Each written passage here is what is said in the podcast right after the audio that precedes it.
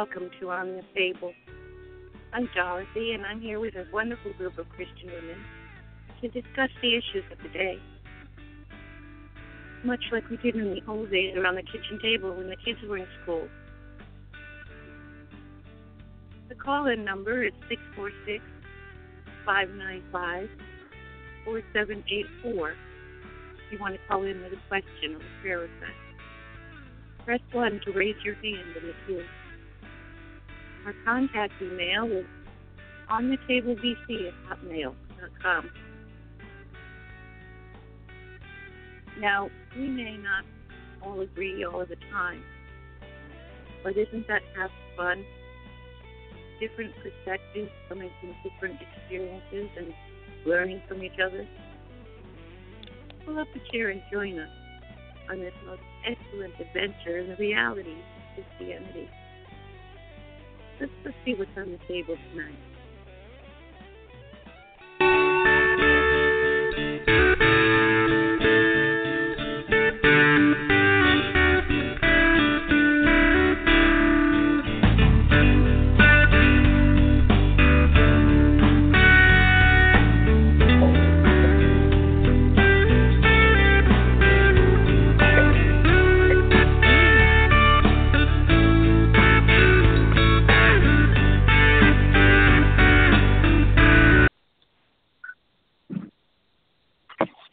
Well, good evening, everyone. Welcome to the program. Um, I called it "Let's Tawk" because that's how we say it in Rhode Island. We say "talk." So we've got Roz here. Hi, Roz. Hi, Dorothy. And Sally's here. Hi, Sally. Hi, Dorothy. so I thought maybe we just talk. What do you think? Sounds good. Yeah, sounds good. Sounds very good. Pam's listening too, by the way. She's she's in the background. She's listening. Okay, tell her she should be able to hit that um Skype button on the show page and join in. Can you see her? Well, she. Can you uh, tell her? Well, no, I she she emailed me and um she uh she said that she would be in the background listening. So I don't know if she's going to try to call in, but she said, you know, she you know Pam, she'll sit in the background and wait. You know, she'll you know if the Lord leads her to say something, she'll she'll she'll call in. Oh, if she's listening, I can just tell her, Pam, hit that Skype button. Pam, right? hit the Skype button.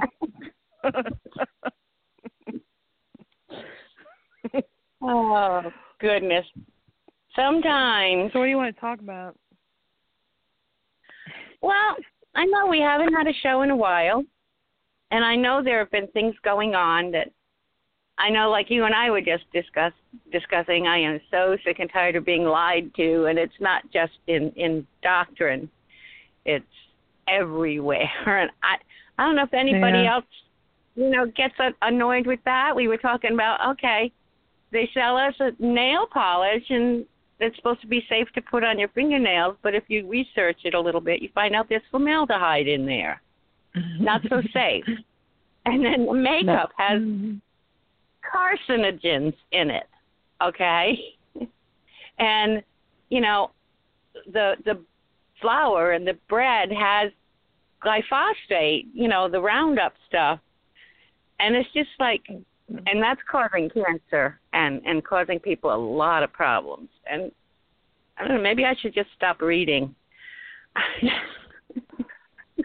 I know what It you're is saying. depressing, isn't it? it's it's interesting. It really is.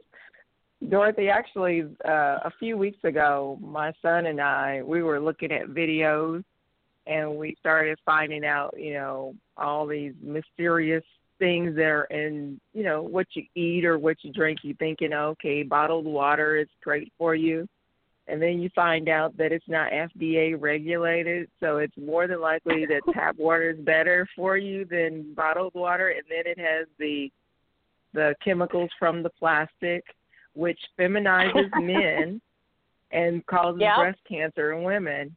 Isn't it crazy? And so, what is it called? P- PB. I think I'm not sure what it is. BPA. I think it's BPA. Yeah. Yeah. BPA. Yeah. And so I mean, it's just like you said, just finding out, and then we find out the vanilla really a lot of vanilla that where they put the natural vanilla on a package or something. It actually comes from an otter, you know, the bit of an otter or a beaver. I hadn't Oh, heard that one. ruined it for me. Oh. So they can put natural flavor because naturally it, It does is- come from. It is natural, right? But they've been doing it for years, back in the fifties, since the fifties. They've Yeah. been taking vanilla from there. so I was like, who came up Oh, that's that? so disgusting. So I thought, you know, I thought about what Paul says that you just you really need to pray for everything because even the people that think that they're eating healthy and that's why you've seen so many people that are stars and that are well off, they're even battling cancer because you know we just really need to pray um that nothing harms us, you know, that what we eat and that we're mindful of what we're eating, but also that we need to really there's a place of trusting God. even if we eat something poisonous.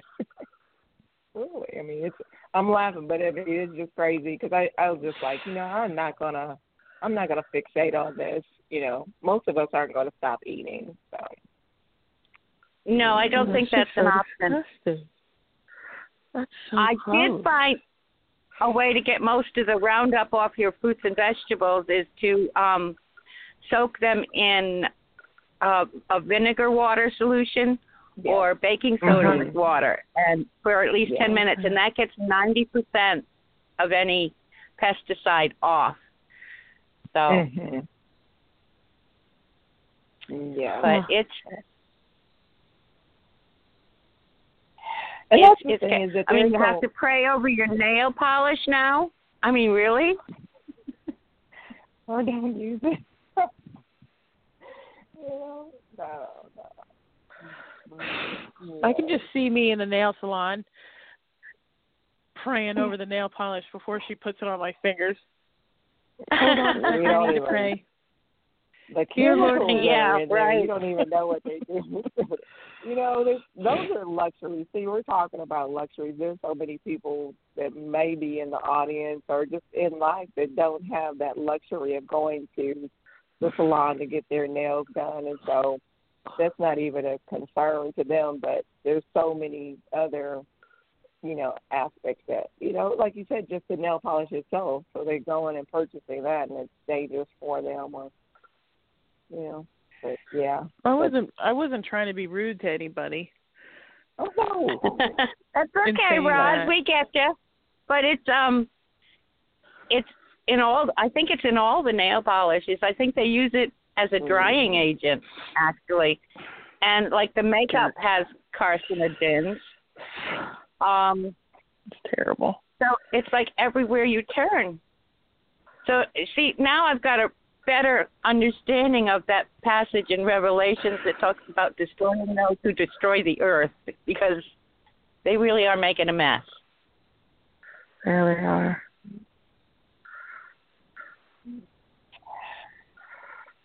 Hmm. And, and now the health food people are trying to sell cricket powder. I'm not eating cricket. I don't care how much protein they have. I could see that. Okay. I know that people in other countries they eat um what is it? The crickets and the what else? It's um, Locusts the and- cat- Like the- yeah, France or locusts. like Mhm. France or something? Actually, we went some. I know. Um, we and my hus- my son and I we went to a store in uh, Myrtle Beach, and they had like flavored um crickets and you know grasshoppers and I mean like they had seasoning on them.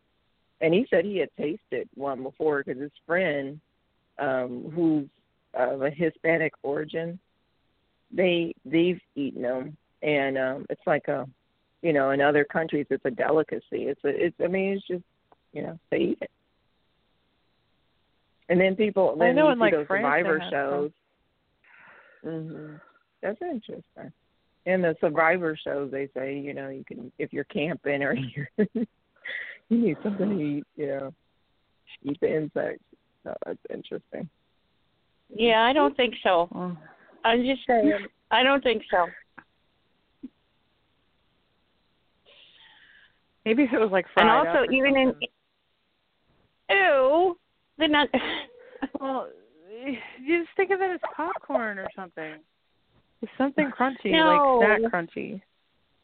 no. yeah And where are you going to find a deep fryer in the woods? Oh, for goodness sake! well the ones that the ones we saw at the store they were they were dried or or yeah fried i don't know but yeah they were they were crunchy and they had seasoning on them so that's yeah but yeah you can't find it in the woods like that well, let's Mhm. just make sure we have some Lawry seasoning salt.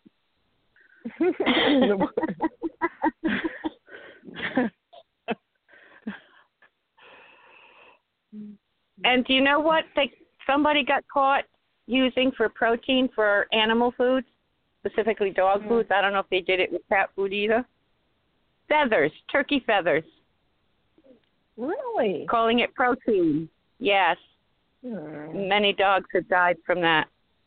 oh Disgusting. Oh. You know, it does say that we're supposed to take care of his animals. Do people forget Yes. that? I don't they know. don't you even know, take care of the babies anymore. Sometimes I think that, and I don't think it about everybody, but it seems like there's some mad scientists out there, especially which when you see what's going into food, and you know you have the um the 3D food, and you have plastic food. I just found out a few weeks ago that a lot of rice that people are eating is plastic. And um I was like, really? and the only way you can determine if it's plastic is you try to cook it in a you know in a skillet without any oil. And the the rice that sticks to the skillet is plastic and the rice that moves is real rice. Or we it um when you let it soak if there's certain things float on top then or you know and the rice is floating then you you can tell it's plastic. Um, but a lot of it you know a lot of it um sinks to the bottom. And i just thought oh my goodness how how many years have people been eating rice as a staple and they decide to come up with rice as plastic rice? I mean it's just I think that but I think originated in China, the the but plastic even rice, um Mhm. yeah. And that does make sense. It would melt on plastic meat melts with heat. Um and it doesn't melt, Also, you I guess- so significantly to where you realize, oh, this is plastic. It just sticks a little bit, and I mean, Yeah. it's just it seems like there's just it, there are people out there that are intentionally creating, you know, um, genetically modified or, um, you know, just foods that are harmful to people or that's made out of things that you don't even know if you're eating, you know, animal parts or people parts or using them in your makeup or whatever, you know. And so I Right. just think sometimes I'm thinking sometimes I'm like, how did they come up with that? You know, to put poisons in antibiotics, you know, how did they come up with oh, let's use some rat poison and yet let's use this and let's use that and you just you know, you just think about how the the enemy can give ideas and you think and people that are operating in that can think, oh, this is this will help the masses, but it ends up harming them, or even maybe they even know it harms them, but in the long run, they're getting paid. I just wonder what they eat. Like whoever's making know- it, I wonder what they eat. mm Yeah. Yeah. I mean, I'm sure they don't sit down with a bowl of plastic rice at dinner time. I just found out there's a place in I think it was North Carolina that's growing um genetically modified rice. So you can't even just say, okay, when you go to the grocery, you look up from the origin of where it's from. If it's China, it might be plastic. Um, so not even that's going to work anymore. So yeah, but they're putting human human like liver like they're taking something from the human liver and putting it in there in that rice because I, re- I read the article Mhm. Crazy. It's You never like heard of it's like, oh, I can believe it. I can believe it because they're doing it in so many things, whether or not it's things that you're eating or stuff you put on your body. You're just like, okay, how did they decide that they were gonna take that from a corpse, you know, and then call? It's almost like they're, you know, like they're um making people cannibals without people knowing that they're cannibals. you know, like You're not- Soylent Green not- Well, you know, yeah.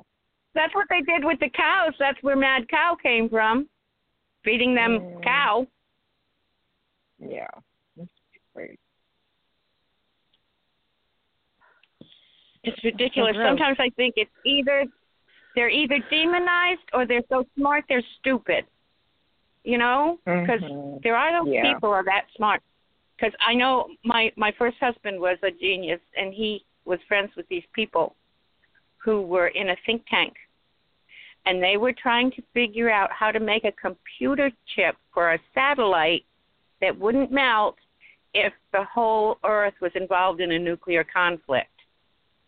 Oh my goodness. okay. So who all cares if So the be computer chip? I know, right? That's what I think. Oh, so the, these people that are so smart, Wow. That's amazing. So it's probably a combination.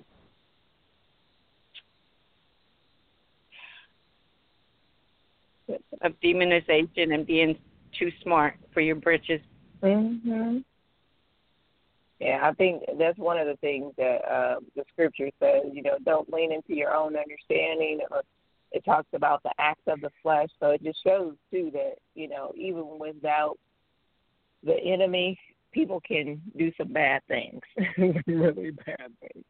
The flesh can do some really bad things and think some real bad things. So, yeah, I, I agree.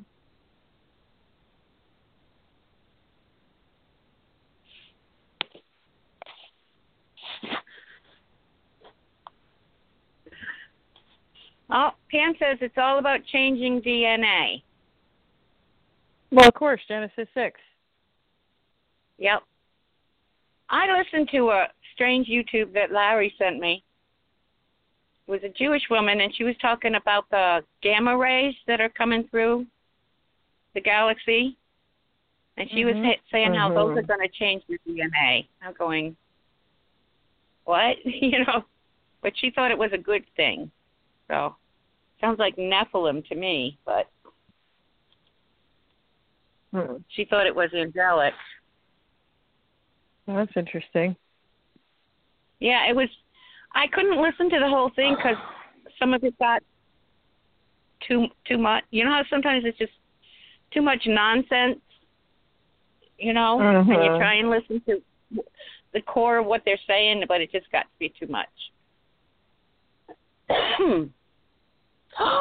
I see so you Hold on, Pam. Pam Hello. Can you hear me? Hello. Hiya. Can you hear me? yes Yes, we can hear you. Can you hear us? Oh, good. Yes. so you were in the same room. Pam. Pam. Kristen, Kristen, Kristen. I know we talk to you every day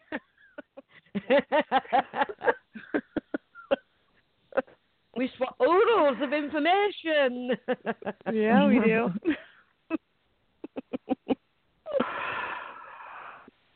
It So took you me wanna- ages you wanna talk find- about- to find the headset. I've tried it room up and I couldn't remember where I'd put it.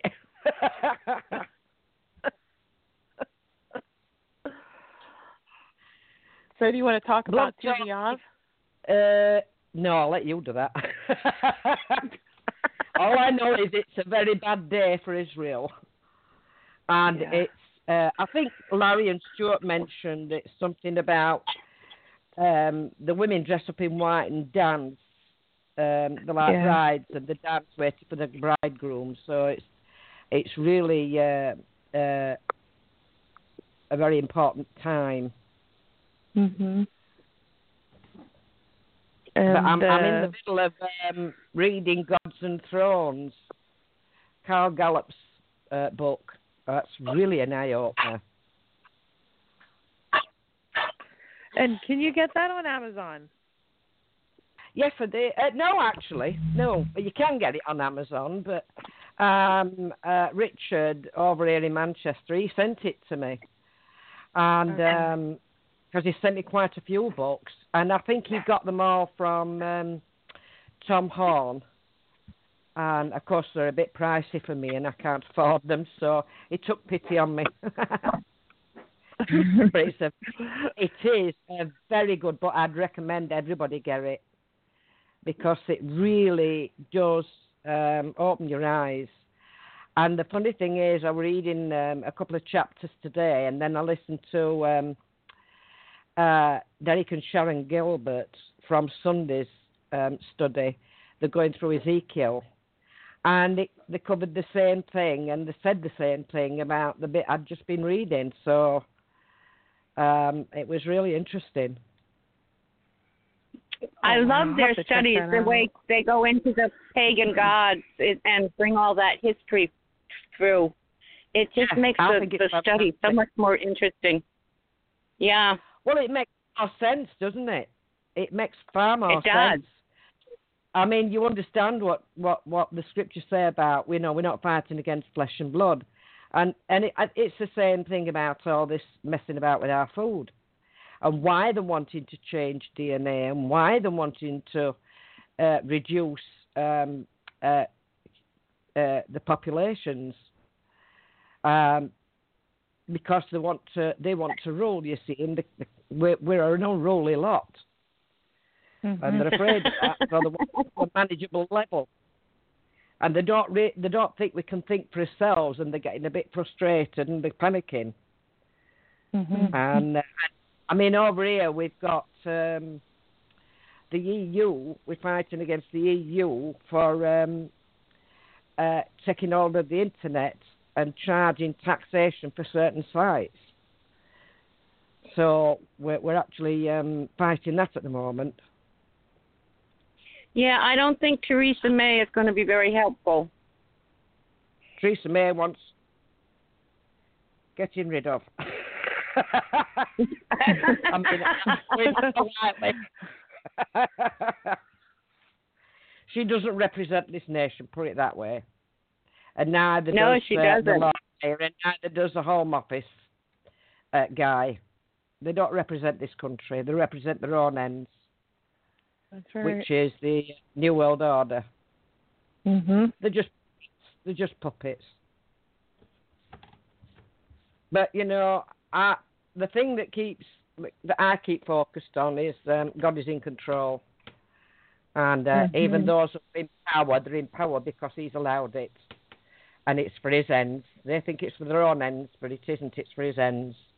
And once you understand that, I think you know you you you really start to see what's what what's what's going on. Because I mean, you've only got to read Psalm two, that God holds them in derision, and um, you know you can sit there with him and hold them in derision. You know, so yeah, you think you're getting away with it, you think you're doing all this in secret, but he who Right. sees in secret will reward you openly. You're not going to get away with it. Um, I'm hoping you get a Trump over there. I mean, I'm so grateful Father gave us Trump after all these years of praying. I know a lot of Christians here have been praying for the the country. Yeah. Well, many many years ago, I had a, a a dream. I don't know whether it was a dream, vision, or whatever, but it were it were vivid, and um, I've shared it, you know, out and about with quite a few people over the years. And I dreamt in the dream I saw um, Great Britain, and I saw a big black cloud come over it, top to bottom, covering Northern Ireland and Southern Ireland, from Scotland down to um, Dover and across. And then I started seeing pinpoints of light popping up here, there, and everywhere. And then all of a sudden, I saw these lights joining together, like dot to dot. And as these joined together, there became a fire. And as the fire grew brighter, the darkness literally disappeared um, off off the shores all the way around it until it was completely gone. And I believe that pinpoints a, a light are intercessors for this nation, and they're, they're lights that God's put in this nation. And I mean, we're in a dark place at the moment, but I believe yes. that intercession will bring us out. Yeah. And uh, if there's anybody in England that's, you know, uh, Scotland, Wales, Northern Ireland, Southern Ireland that's listening, join in and pray for this nation because this nation needs it. And we need it here as well. we need Yeah. to keep praying. Yes, I've been watching a lot on um, intercession. Um, Cindy Jacobs and um, Vesta Mungan, uh, Mangun, M A N G U N on um, YouTube, and um, they've been talking. Uh, they their videos about the need for warring women and women Yeah. that pray violent prayers. Um, and we keep asking God why so much going on in the world. And I had asked the Lord that a, a few weeks ago about something that was happening. And he asked me, Were you praying about that? Were you seeking me to asking me what needed to be interceded for so I could go and stop it or so I could intervene in for that person? And I could honestly say at that time in my life I wasn't praying. And so he Yeah. said, If you pray, you know, that you will Yeah. that God will give us an answer. And so many a times in scriptures God asks his people, Are you praying for the nations? Are you praying for the leaders of the countries? Are you praying for his kingdom to come, his will be done? And many a times we're not we're we're conversing, we're talking about it and it's good it's good to talk, but it's good to know what God is saying about something as opposed to how we're perceiving it. Absolutely. What you've got to realise is that God is righteous and is, He will not step in without invitation. Our prayer is that invitation to give Him the authority to step in. See, the devil's got authority because he was given that authority uh, when Mhm. Adam and Eve fell. So when Jesus came, um, I mean, he was given the authority from Yeah. God because he was here on earth. We're that connection. Um, one of the pastors I I was under many years ago, he always said the cross is the connection between heaven and earth and between man and God. Just as Moses was the intermediary on earth for God, we're Mhm. we're that intermediary because Jesus went back. But we're that intermediary, and if we're not praying, then His will won't be seen because we're not we're not calling upon His calling upon His help and calling upon His word and His promises. But we also have to understand that, that there are certain things that must come to pass, and we're like Peter when Jesus says, "I must go up to Jerusalem," and he said, "No, no, Mhm. no, don't let it be." You see, because we, we he didn't see the full picture, and Right. we've got to see the full picture. And it, it, we're we're crying out, you know, let's see your kingdom on earth. Well, don't forget what what it says in Revelation of what's got to happen before he comes back and does that. Right. Mhm. So when Yes. we start praying that God's will, we have to come before Him and say, "What's Your will in this particular situation? I want to lift, lift this situation up to You now, Lord. Now I'm asking what Your will is. If I may, I'll, I'll just give you one example. Um, we knew what our will was in this. Me and my son. Um, he and his partner split up, and they had two boys. And I used to have the youngest all the time, you know, every weekend. And when they split up, um, she fell out with, with Paul and decided that was it. And she disappeared with the boys and changed the names without permission and disappeared. Well, we hadn't a clue where she'd gone. She just upped and moved. So I said, "Come on, we'll take it to the Lord." So you know, we took it to the Lord, and the Lord gave me David in the wilderness, and he'd been out Mm-hmm. fighting with his men, and he came back to the camp. And when they all came back, all the the the, the women and the children and the old people, they'd all gone. They'd been taken. And uh, of course, the men turned on David and said, "It's your fault. If we'd been here, we could have saved them, but it's your fault." I mean, David had lost his family as well, so he turned to God, and God told him to. to he says, "Shall we? Shall we um, chase after him?" And the Lord says, "Yes, you'll recover all." So off they went, and on the way they found um, a servant of of the marauding party. I think it was an Am- Amalekite, and he was he was ill and he was by the wayside. And he said, "If you spare my life, I'll show you the way they've gone." So he did, and so David and his men went and they recovered the wives and the children and, and everyone. Now, what happened to us was my son was off work and, and he was he was ill and he was receiving benefits for being on sick. And we got a letter that his sick was stopped, and we said, "Well, why ain't it why ain't it been paid in?" And he said, "Well, you've moved." And we said, "No, I haven't." And he said, "You have." Mm-hmm. And he says, What address you got down? And they told him address. He says, But I haven't moved. He says, But hang on a minute, I know that address. I'll go up. So he actually um, made sure they got the right address and stopped that payment, and it came to the right address. And he went to that address, and it turned out to be the exact house where she'd moved. So we Hmm. actually found the boys. God moves in mysterious Wow. ways. Yes. It took us two years before we we fought. We had to fight through courts and everything to be able to see him. Um, because she told him, she told the boys that we were dead. Um, I mean, they're they're they're 14 and 16 now. And when they Wow. first started coming, it, it were amazing.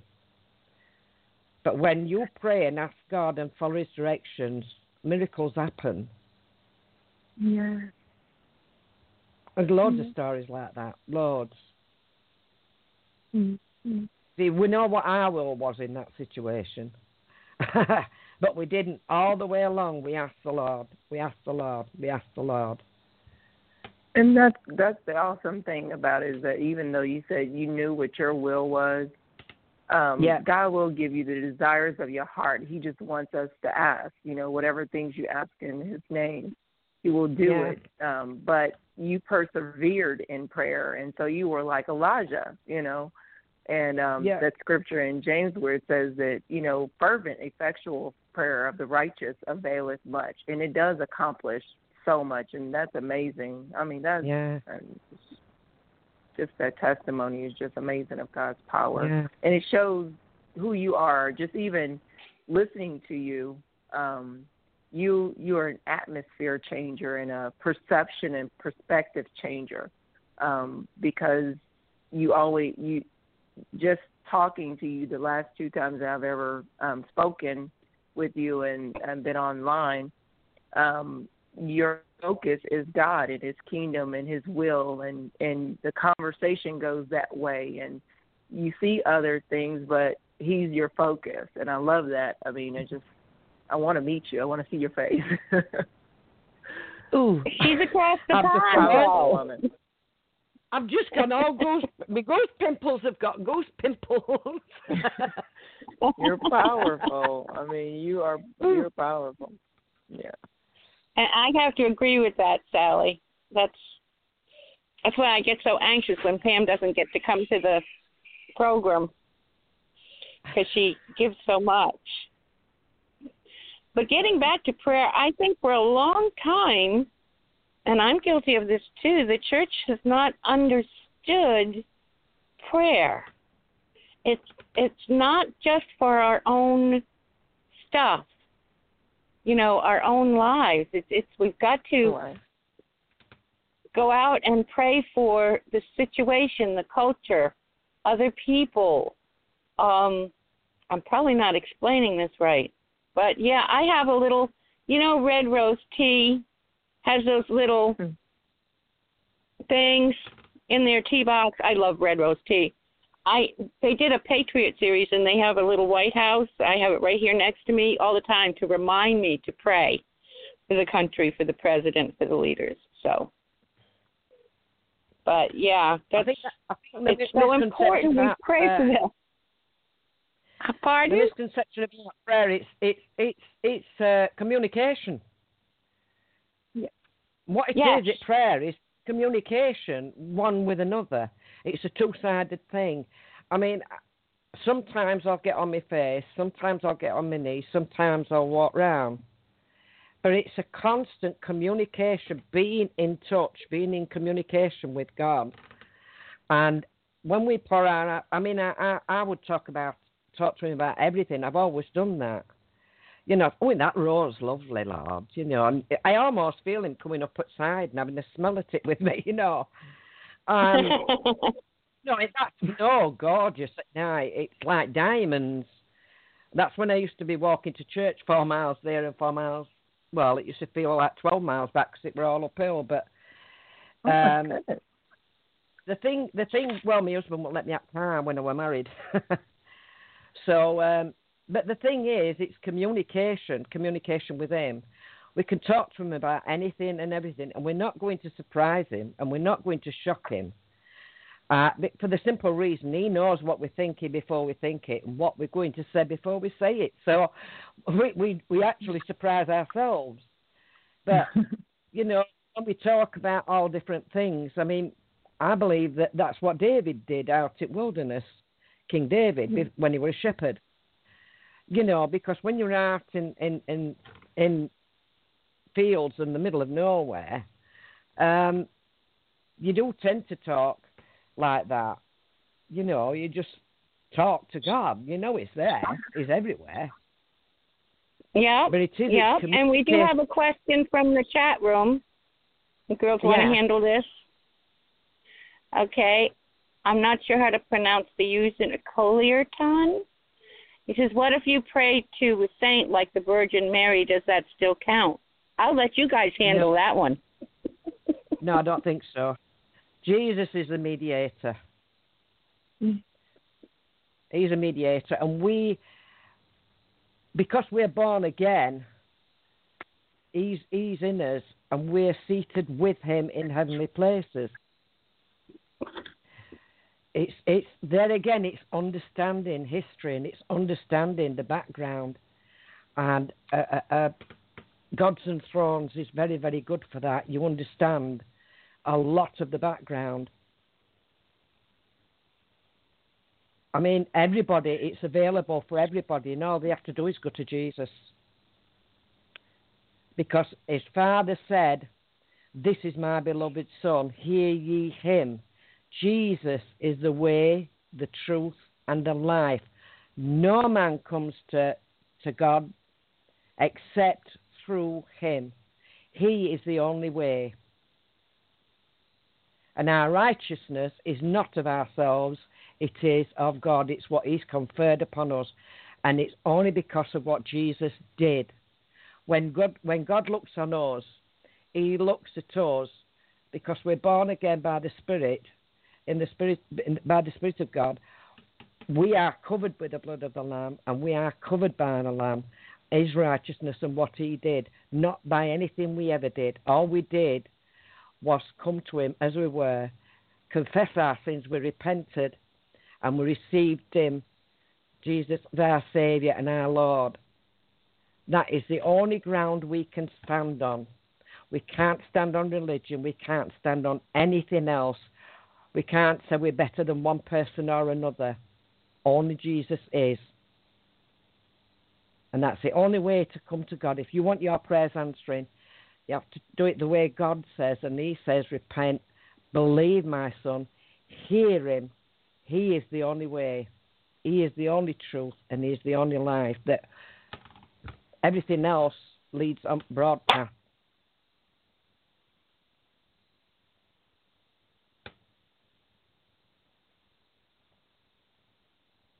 Good answer, Pam.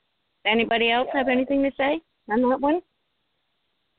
I was just thinking about um, there's so many scriptures in the Bible that talks about um, prayer, and it says um, God gives us instructions. You know, Jesus asked, or his disciples asked him, you know, how do we pray? Um, we always see you go before the Father to pray, so how do we pray? And then he began instructing them how to pray. But not only that, then Paul began um, teaching um, God's people how to pray also. And it says, when you pray, come boldly before the throne of grace that you may obtain, you know, favor um, or help in the time of need. And so there are so many mm-hmm. scriptures where um,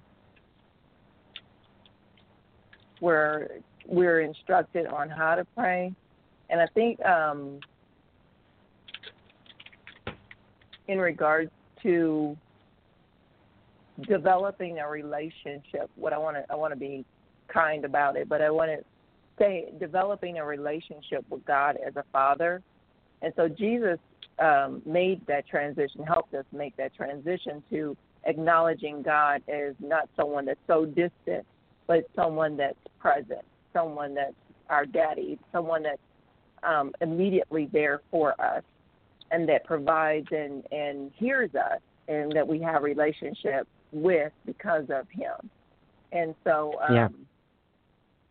Um, it, it's um, that is something that as you pray, and you're sincerely praying um, to God, um, that you that that person would begin asking, you know, Father God, help me to have a relationship with you. Help me to have boldness when I come before you. Help me to know my relationship with you. And so um, there's in Jeremiah in Jeremiah Jeremiah 29:12 it says, "Then you will call on me and come and pray to me, and I will listen to you."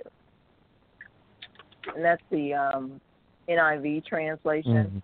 Mm-hmm. Um, I'm more of a King James person, but the scripture that I pulled Amen. up, it, it um, are you King James? No, I'm not stuck on King James, but you know, grew up like that. uh, but um, there's so many scriptures where where God is just letting us know that if we call on Him, it says um, mm-hmm. in Psalms it says Psalms 145, 18, it says the Lord is near to all who call on Him, to all who Amen. call on Him in truth. Um, mm-hmm. And then Jeremiah 33, 3 says, Call to me, and I will answer you and tell you great and unsearchable things that you do not know. Um, so God just wants us to have a relationship with Him. He's constantly um, trying to talk to us. I, I was thinking about that yesterday. Someone said that as you become older in your faith, that God stopped talking to you as much. It's almost like when a teacher, you know, when you were younger, you were taught you know, and they would the teacher would talk to you all the time or direct you. And um, then when you start taking a test, the teacher doesn't talk anymore. But I don't agree with that because the scripture says he'll guide you and and lead you in all truth, and um, that he will be a father to you. And uh, even to me, when I see the communication between God and, and man, I, saw, I thought started thinking about Moses, how Moses even went on to the top of the mountain, and God was like, "Okay, we were talking to each other before, but now I want to show you who I am. I want to show you my face. I want to show you my backside. I want to show you my glory. I want to show." And then Jer- um, Joshua started going in with Moses and saying, "I want to go where you're going." And so he began experiencing the glory of God and began mm-hmm. experiencing mm-hmm. intimacy with God because of where Moses was. And so I don't believe that our relationship with God become more distant as we grow older in our Closer. faith, but that God becomes greater and closer and reveals mm. Himself. And like you said, sister, um, that you began praying the prayers of God and you began praying the things that God wants spoken here Mhm. on the earth, and you become His mouthpiece, and you begin thinking His thoughts, and so it all it you become so connected. It's almost uh, like a friendship or a relationship that you're in, where you can finish a person's sentence Mm. because you know their mind and Mhm. you know their words, and so um, Mhm. to that person that's asking about praying to that other person to Mary as a mediator or to um, for prayers, my encouragement to you would be is to begin asking God, um, the Father, how can I have a relation, a greater relationship with you? How can I talk to you? Teach me how to talk to you. Teach me how Mhm. to pray. That's a common Mhm. prayer um, for anybody. How no matter how long you've been saved, Lord, teach me what to say, how to say it. Teach me, give Mhm. me your heart. And if you know, there's been times where I've met people that have said, "Well, I prayed to this um, saint for healing," and I think, well, if you pray to Jesus, and I will Yeah. tell them many times, or either I'll ask them, "Can I pray for you?" And I believe that Yeah. if you lay hands on the sick, that they shall recover. Or I believe that if you ask anything according to His will, that it shall be given unto you, and that you Mhm. know that you can that that person can ask Jesus um, and the Yeah. Father to heal them. And so, uh, That's many right. times it's just a matter of us learning. Um, and I do Mhm. I listen to the Catholic channel often. Um, they have great teaching on many things. Um, and that's how, you know, the body of Christ, we learn from each other. But my encouragement Mhm. is to call upon him and he will answer you and tell you great and unsearchable things. God will answer you.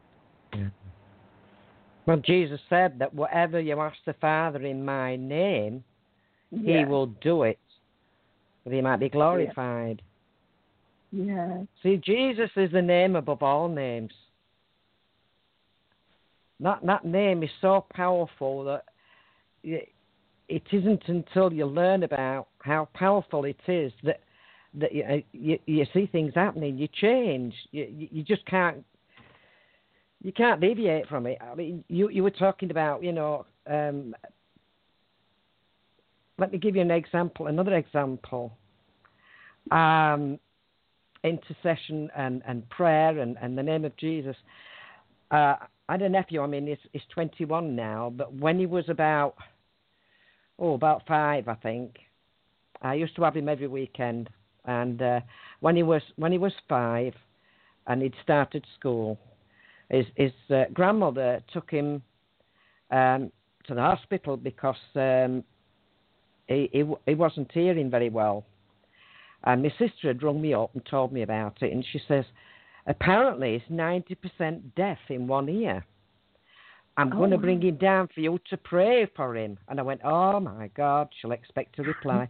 Lord, Lord, you know I can't do it. You know I can't do it. Oh, two days, you know. Oh, Lord, you're the healer. Me. She's going to come down and expect an answer, you know, Lord. and I'm walking up. Oh, Lord. anyway, she come down, and um, I just said, "Oh Lord, help me!" You know, I don't know what to do. And he said, "I just heard the Holy Spirit just directing me step by step." And he said, "Sit him on your knee and explain things to him." So Tom come and sat on my knee, and I said, "You know." Because he, he, he's had, he's, he, he, I've prayed for him before, where he's where he's had his arms that have been fine, and you know he had a because he hurt his arm, and um, and then he'd he'd got some lumps coming up on his face, so we prayed about that, and uh, because he, he said they were cross, and I said why they've gone, and he says yeah, but I'd got some up here, and I didn't want them to go, you know, but Jesus has took them, so he knew, and um, so I said you know Tom, I said you know that Jesus can't tell a lie, don't you? And he said yes. I said, You know he loves you, don't you? And he said, Yes. And I says, Well, your mum told me that you've got a poorly ear. So, you know, Jesus said if we ask him um, to heal it, it will do. And he can't lie. So what do you think he'll do? He says, He'll make it better. I says, Right then. I says, Well, we've got to pray and ask him. And I'll just do what he tells me to do and I'll I'll pray for you. So the Holy Spirit told me to put my hands on his ears and command those ears to be healed in, in Jesus' name. So I did that. And I says, mm. Right now, Tom, what do we say to Jesus for healing you? And he said, Thank you, Jesus. And that was it. it, it off he went. And the Holy Spirit said to me, Explain to Karen to still make that hospital appointment and go. So I says, Karen, the Holy Spirit's told me you've still got to go to hospital with him next week. So off she went to hospital the following week, Aaron and Phil, her husband. And uh, Tom wasn't very happy. He says, ah, he says to doctor, I don't see why I should be here. And doctor says, why? He says, because Jesus healed me. I don't need to be here. And Karen's laughing and Tom's looking at him. And anyway, the doctor said, hang on a minute, I'll go and get the paperwork. And true enough, it said it was 90% deaf in that ear. So he did another hearing test on him, and he was completely healed. He, under, he had 100, 100% hearing. And the doctor was so stunned. I mean, the, uh, Tom just turned, I mean, it's about five, six year old. It's just, I told you Jesus had healed me. I didn't need to be here. And it, the doctor was so stunned he didn't know what to say. He says, Oh, perhaps he had earwax in his ear last week. But we knew better. And Tom told him who healed him. So when you follow the Lord's instructions, when you take that matter to God and you pray in Jesus' name, God will honor that name. He will honor His word. I didn't know what to do, but I mean, we're all glory to Him, not me, because I was panicking.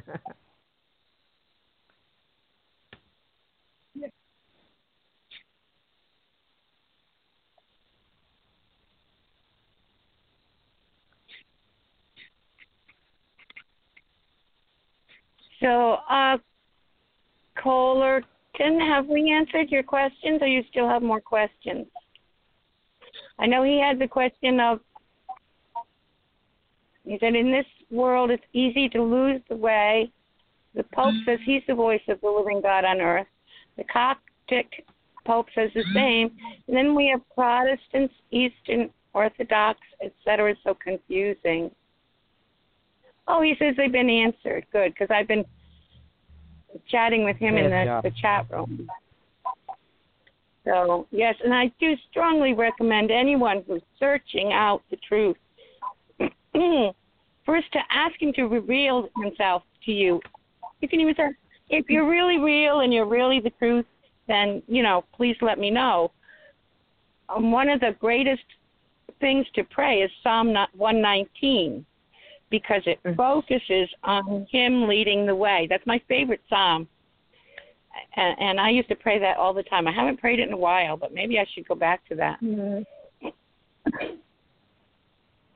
Did you know that Moses wrote Psalm 119? no, but that makes sense. Or uh, not, not. I'm sorry, Moses did not write Psalm 119. he wrote Psalm 91. I'm sorry, but that that 119 is the scripture um, that I pray often, and I, I go through different sections of 119 because it just it speaks your heart, you know, your desire for God's word and your desire that He would keep you away from sin and um, for justice. There's just so much through 119, and it encompasses the complete alphabet of the Hebrew alphabet. So as you're going through it, you're the right before each section is a letter of the alphabet. If you have a Bible that's set up that way, and, and the way it's written is it has um, one of the Hebrew alphabets right before each. So you're going through um, it daily, basically, all throughout all the alphabet. You're acknowledging God, and all of the. Uh, it's just it's very beautiful. It's amazing. Right. They call that an acrostic psalm. Mm-hmm. So, yeah. In fact, I wrote in uh, the Bible I gave my grandson that that was my favorite psalm. I hope he reads it. yes. Um, for for several months, that was the psalm that I would read um, as I was going through various problems at work or just life, and I mean, it, it really um, got me through so many, you know. And then it for me, and and for a lot of times when people at church um, ask me what should they read, you know, if they want to pray, learn how to pray, I would tell them to read Psalms 119 because um, it guides you through um, prayer. You know, a, a prayer that um, David prayed. And so right, and even the things that we you forget. Mm-hmm. Right, we're not always aware that that's what we want to pray until we stumble across yes. it in that psalm, and then and then you go, oh yeah, you know. So yeah.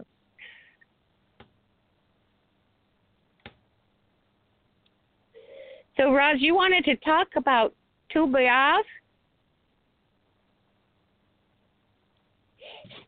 Did Roz well, I just wanted to talk about the. No, I I wanted to talk about what was um what was coming with that. Um, you know, with Mars being um more um what supposed to be what the same size as the moon. You know, this happens what once every thirty-five thousand years. I read. Yeah, and Mars is the war planet. Yeah, and if you look down is. through history, you'll notice you'll notice when Mars does things, you know, things do, we do end up with wars. So, Yeah. but I don't think we're coming into a war just yet. I just don't. I know everybody is at like World War Three is coming. Oh my goodness! And I'm just saying, no, I don't think it's not that. yet. But a lot of people don't and they get all verklempt.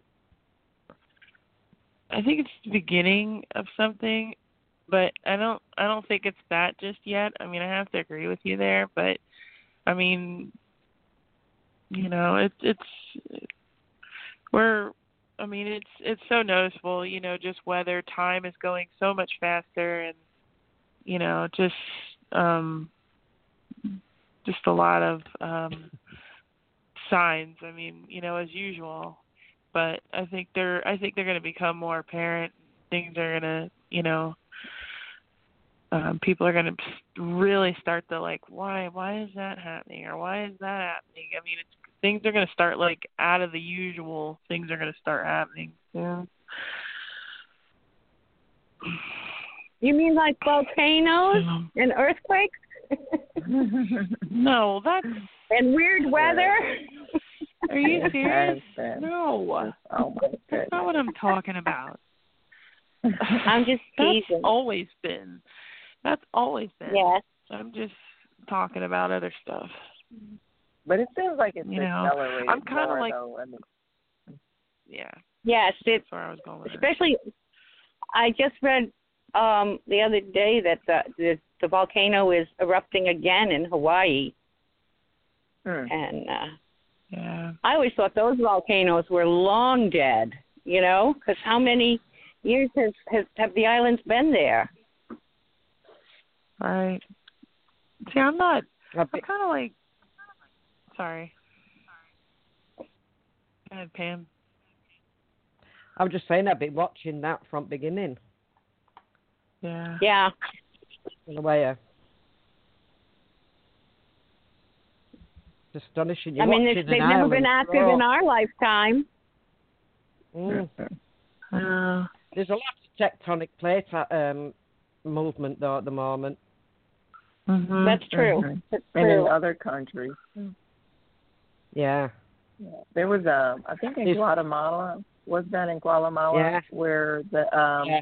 where a whole city is now it's it's it's um nobody can move in because of the ash. And so I mean I was telling my husband that in my lifetime I can't remember them saying, you know, this this place is no longer inhabitable, but I I had to have happen in my lifetime because I'm 45. And then um but this Oh, is the first time in my life when it it's the first time in my life where I've seen so much news about weather and the blood moons. Um, I was just telling him about there's supposed to be another blood moon. I think at the end of the month on the 27th. Yes. Um, Yeah, Friday. That's what we were talking about. That's Tu B'Av. Right. Yeah. And so, I mean, never in my life have I noticed so much. And then the the um even the ocean, the ocean um lines and the geography has changed. You know, it's just Yeah. with all the weather, and so it's Mm. just like so. And then just to go back to all of this is happening, but then there are more people that are having visitations from the Lord and God revealing Himself to them. You know, Muslims Yeah. and people. Of, Oh, yeah. Of you know, atheists. I mean, people are posting their their revelations or their visitation, their their experiences on social media. They're posting it on YouTube, and it's happening more frequently. Yeah. So something is Yeah. going on. And if there's not a war, um, a natural war, a lot of Christians are experiencing some intense spiritual warfare. A lot of Christians are. Um, and so that's what um, uh, forget what the show is. I don't know if it's Infowars. It's another show that my husband watches or listens to, a podcast. And he was just saying, they were saying, you think that there's no war going on, but there were Christians, a whole group of Christians that were just recently massacred in Yeah. uh was that in Africa? And yeah. um I think was it hundreds, Mali somewhere. Yeah. Yep. mhm, hundreds Yep. were massacred. Yep. And so we might not see natural war, but then that's when we began um, praying and fighting in the spirit and warring in spirit because there's spiritual warfare, and a lot of Christians are getting sick, and a lot of Christians are experiencing. And when we're looking at, you know, there's people that are seeing these signs, like you're saying, they're looking at Mars and they're saying, "Oh, this is the war, the war uh, symbol." But a lot of people are worshiping and praying to the constellations in the sky. And if we don't start praying more and more intensely, um, then there's there's warfare that we're encountering and we're unaware of it. But they are they are praying. Mhm. I remember when the first when the blood moon started showing um, up um, more a few years ago, and even when um, Trump came into office, there were a lot of witches and various groups praying against him or praying against Christians. And um, several years ago, when the blood moon started happening, Christians were beginning to believe that you know that meant the return of Christ or what have you. Various groups were believing that, and you saw a whole lot of different um, um, messages. I don't know if you all heard them, but you know there were so many doomsday messages that Yeah. were being preached, and um, but um, now my my thoughts now are more get ready for something more supernatural as opposed to you know natural occur- i mean we're seeing the natural occurrences but things in the supernatural are accelerating even more now There's a warfare in the mind for, for, for believers as well. oh Uh, and I, I I really believe that what what the what the enemy is doing is um, divide and conquer and and and um, deviating them from from removing the focus. Yeah. And unless Mhm. you bring yourself back into focus, you can easily Mhm. lose track of where you are. Um, He is a lion, uh, uh, roar, like like a roaring lion, seeking whom he, he may devour. And Mhm. unless you're absolutely focused, and, and, and your mind is, is fixed on, on things above, you can Mhm. lose yourself and, and you can Yeah. fall down. Um, I don't know if you've heard of John Ramirez. Um, Yeah. Yeah, well, I mean, his testimony about Powerful. what, when when he was a powerful uh, uh, witch, he said that it were the Christian prayers that stopped him from doing what he wanted. Mhm. And I think his testimony is absolutely amazing. yeah. You know, and if anybody needed a, a, an encouragement, um, I mean, his testimony is on YouTube, and he has written a book, um, and it should encourage you. We are more powerful um, than than than what we realise, and, and that's what the devil's trying to do. Is trying to get us to think that we're absolutely useless and we're no good. But we're not, and, and, and God tells us that, says that, uh, I mean, we can go boldly, and I always prefer to input the word with great confidence because I think it, mm-hmm. it, it, it says more with great confidence than it does with boldness because sometimes people take that boldness and they can, um, they can be a bit cocky, if you know what I mean. Uh, but whereas mm-hmm. when you co- when you go with great confidence, knowing that God uh, listens and that God hears, I think that that gives a, a clearer picture if you understand the meaning. Um, we can we can uh, lift up certain things or you know situations and bring it before the Lord and ask Him to step in. We're in a situation at the moment in the family where I prayed the other night that the Lord would step into this particular situation. Again, it's with the boys, and mm-hmm. um, because the youngest was assaulted, and uh, I asked the Lord to step in, and um, I'm confident that he will because after that prayer, I got Job 42.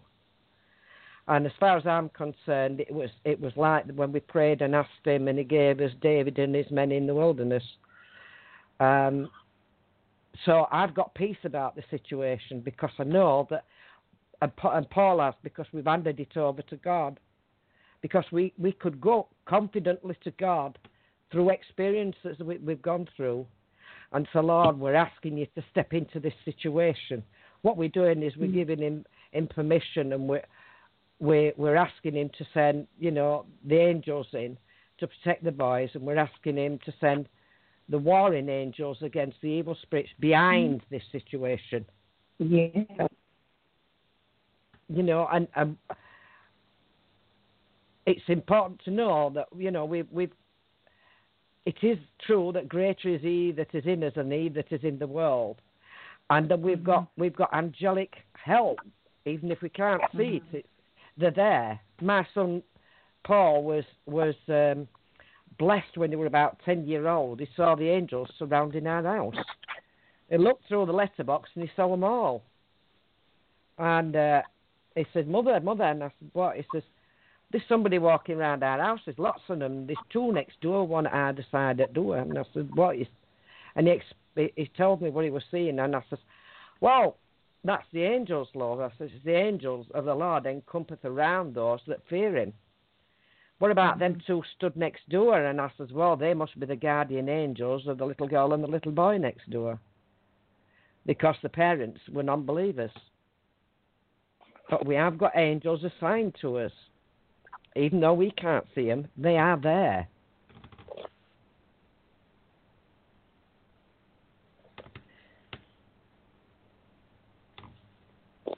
That's funny you said that because I was I was thinking about that scripture this morning on my way to work. What the angels of the Lord encompass around those that fear Him. No, greater is He that is in me than He who is in the world. Oh, yeah, yeah. One of the things that the Lord tells us, and it's supposed, I think it's 365 or 366 times written in the Bible, and that is the word fear not. And when you understand why that's there, I think the the best way to do, the best way to show it is I went to see a film uh, oh many years ago called Ghostbusters. Have you heard of that? And I yeah. think it. Yeah, I've I've, I've seen it.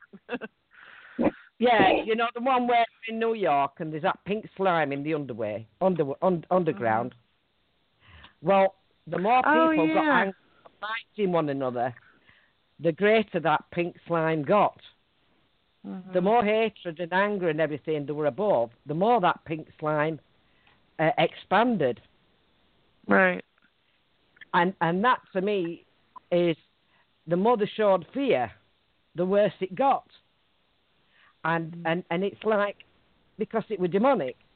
And it's like today, the more we show fear, the more, oh, what's the word I'm looking for now? It's like a smell we give out, the, the smell of fear. Um, I mean, it's known in the animal world when they're hunting, they can smell fear. Mhm. You know, and and the devil looks for those who are fearful. That's why I believe that when when when Joshua took them, I think it was Joshua took the men to the to the brook, and the Lord he, got all the men, and the, and the Lord says, "No, whittle them down. Let them who have got families and all that go back home." And he said, uh, "Yeah, it was Battle of Jericho," and then he said, "Let them that are fearful leave and go back home." And uh, so we're down from a, oh, I, I can't remember the numbers now. Say say a third. I said from 900 to, to 300, something like that. And then he told them to go and surround the encampment. And uh, it was, yeah, it was the Battle of Jericho because it said put a picture, which I thought was uh, actually um, almost a picture of, of us, a picture um, and, and a torch, and put light the torch, put the torch inside the pitcher. And they had a sword in one hand, and they had a pitcher with a torch inside it. And we're sort of like that now. We're like that, surrounding the enemy. We've got the sword in one hand, and we've got the pitcher in the other, with a, with a light inside it.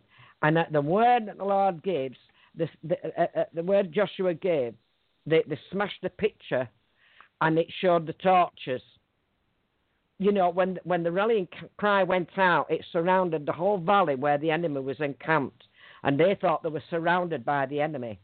And what happened was, they were so so shocked and surprised, they went round killing each other. Wow. I mean, I prayed that prayer when I got that Gulf War. Um, I'll never forget it. And I prayed that prayer that the Lord would send confusion in the enemy during Gulf War. And as it come back, when, when the boys come back and they were telling me, you know, one tale after another, uh, the, the, the Air Force, the, um, the Iraqi Air Force actually flew over to Iran and gave themselves up. Iran kept the planes. There were Hmm. men, soldiers, who were going out, and uh, one one the lads said there were just foreigners in Land Rover, and we went out, and we were doing a recce.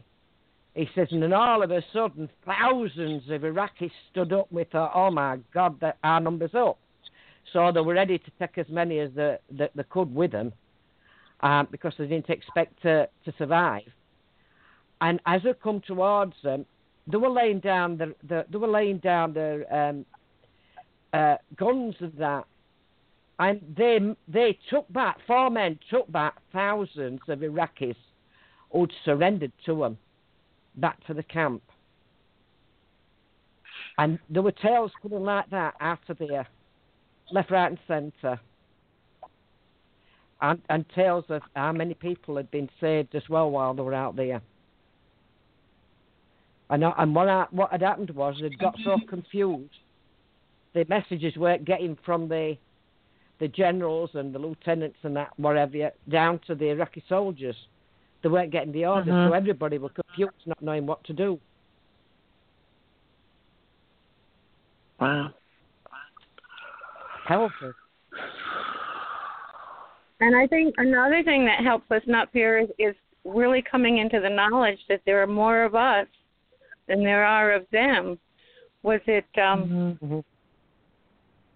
That that scripture in is it was it Elisha who asked Father to show him into the other realm, into the spiritual realm? Gehazi, yeah. Everybody yeah, that was fighting? Gehazi.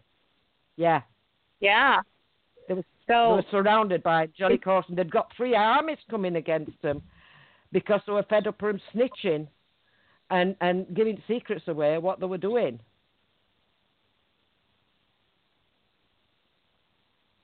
They thought they'd got a spy camp, and then somebody said, "No, it's it's it's that Elijah. He keeps telling them what we're doing." So they all- they sent three armies after Elijah, which I thought were. I mean, when you read it, it don't it don't it don't really hit you.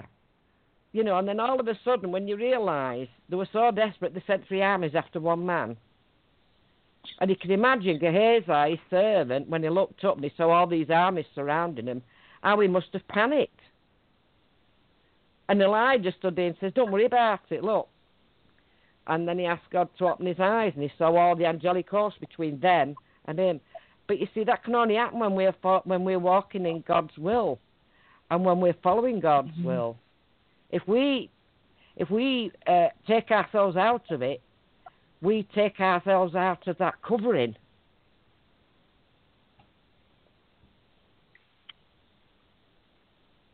We know that because that's what our nations have done.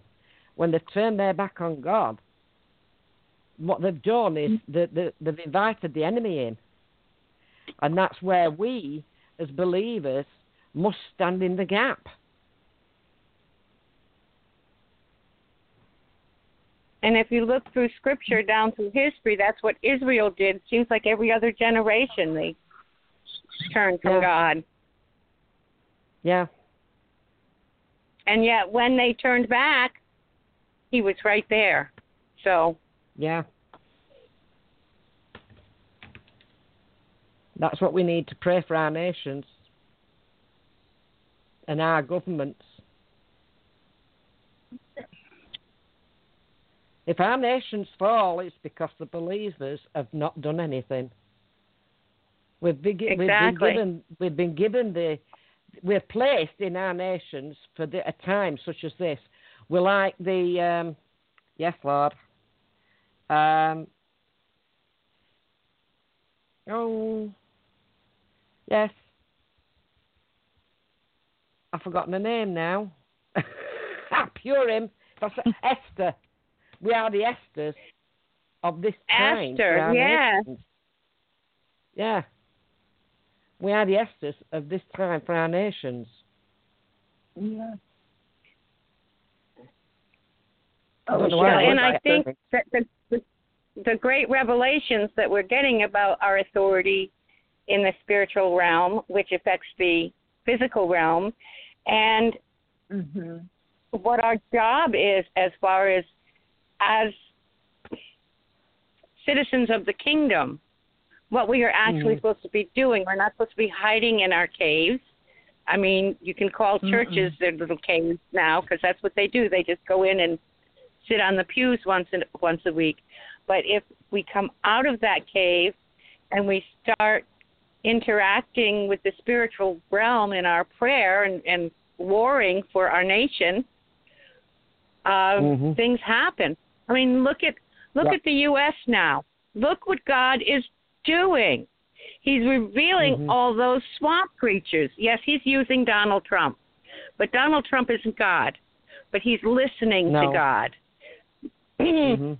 So, you know, all these, and it's terrible hard to watch. All this corruption is just oozing to the surface.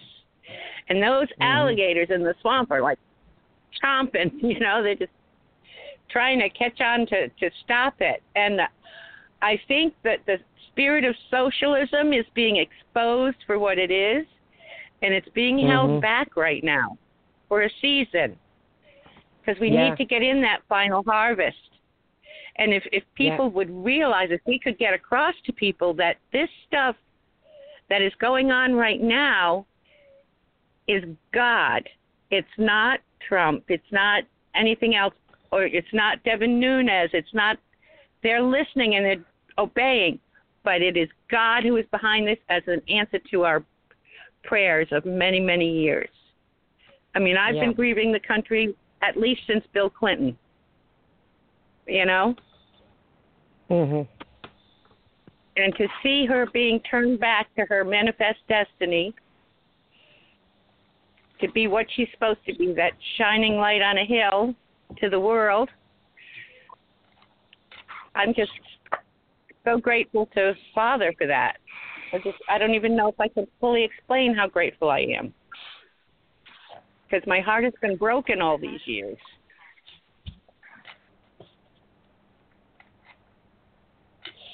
I always say Bill Clinton killed my father, you know? Because he said, when Bill Clinton got elected, that man is going to be the ruination of this country. And then just before inauguration day, he had a heart attack that killed him. And I said, Bill Clinton killed my father. Mhm. So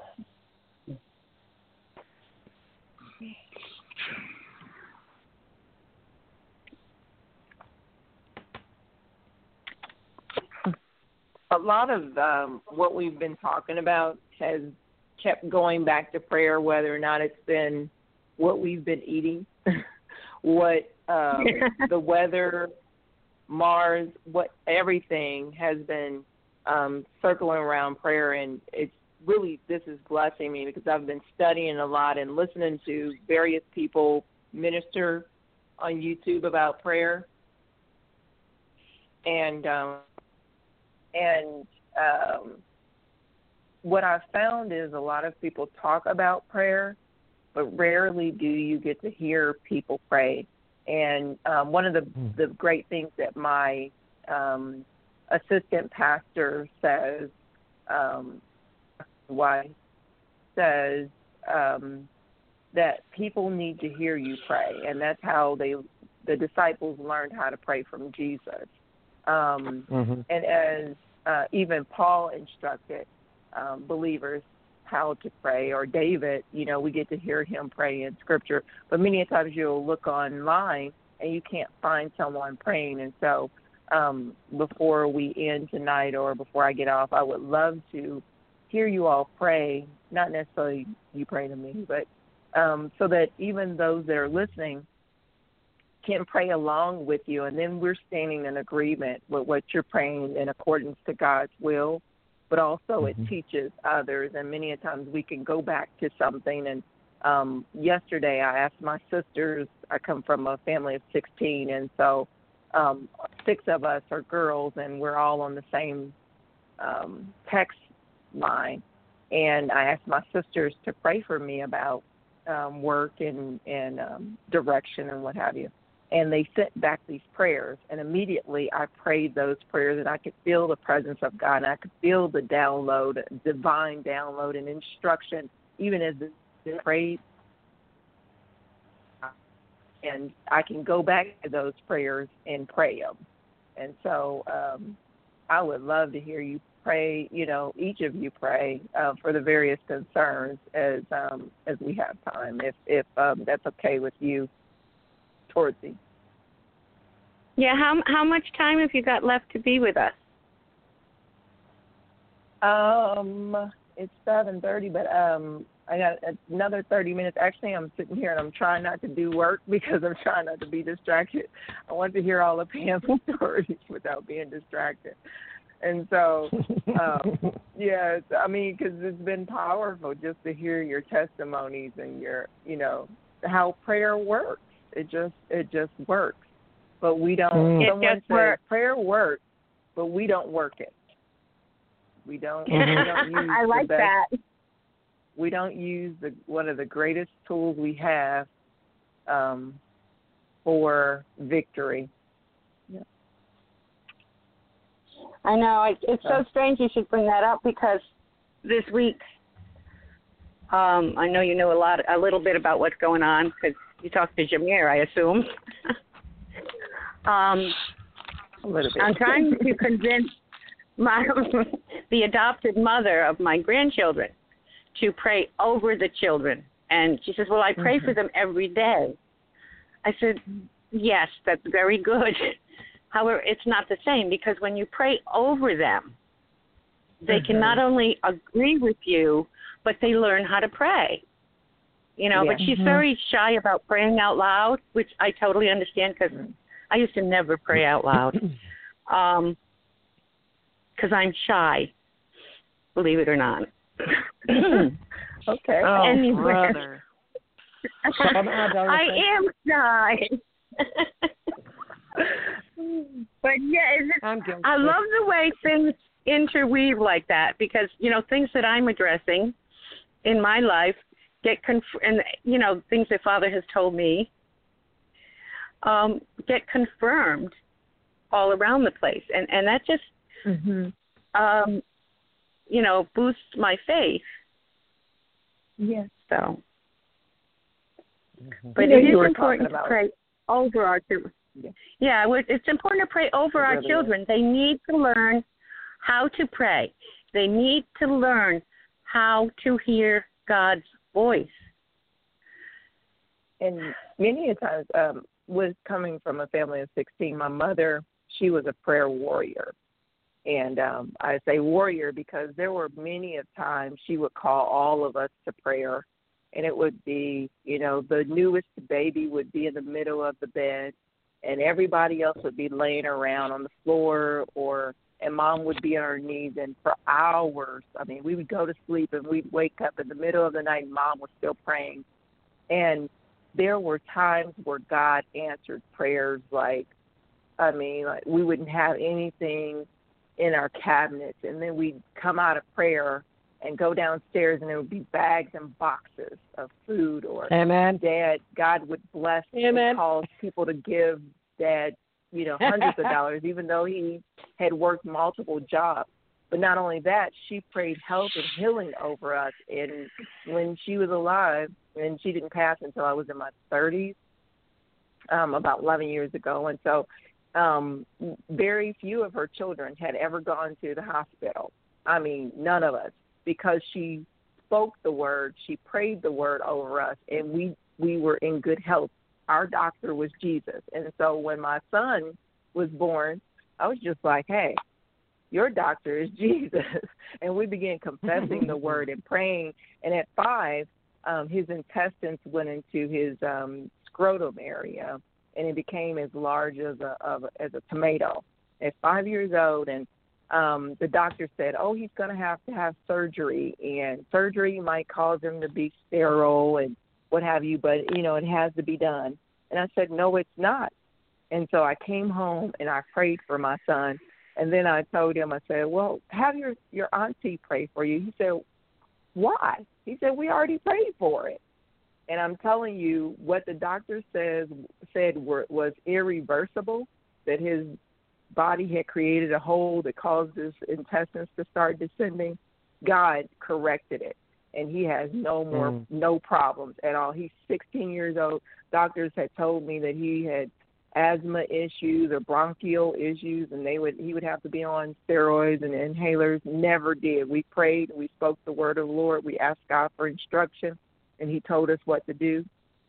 Um, had skin issues and different things, different times that the doctor would tell us different things that was happening with him. We'd pray about it, and God healed him of everything. And so now he's 16 years old, and he says to his friends, "You need to have my mom pray about that." You know, and so just to, and then he knows how to pray. And so we sit down together as a family ever since he was young we would go in and read scripture with them and pray with him. And now um, we have family prayer off and on throughout the week, and he'll come in. And the other day, I we were praying for him a job, and he's been waiting on a job this summer, and it didn't come through. And so I said, "Well, Joel, let's pray for a job." And his name is Joe El Shaddai, by the way. Um, the Lord is God Almighty, the one that. who poured forth, forth both natural and spiritual blessings. And so I said, Joel, let's pray. And so uh, he said, "Down." He's like, what? You want me to pray about a job? And I was like, yeah, we're going to pray about your job and God's direction for your life and what have you. And so I'm praying and I'm praying about, you know, just blessings over him and God's favor because of him being obedient and honoring us and and him being patient and not being a disorderly child and what have you. And um that God would just bless him. So then he starts praying and he says, Father God, I ask that you would save souls and cause people to come to know you or cause people to witness to them and then they become witnesses and the cycle continues. That was his prayer.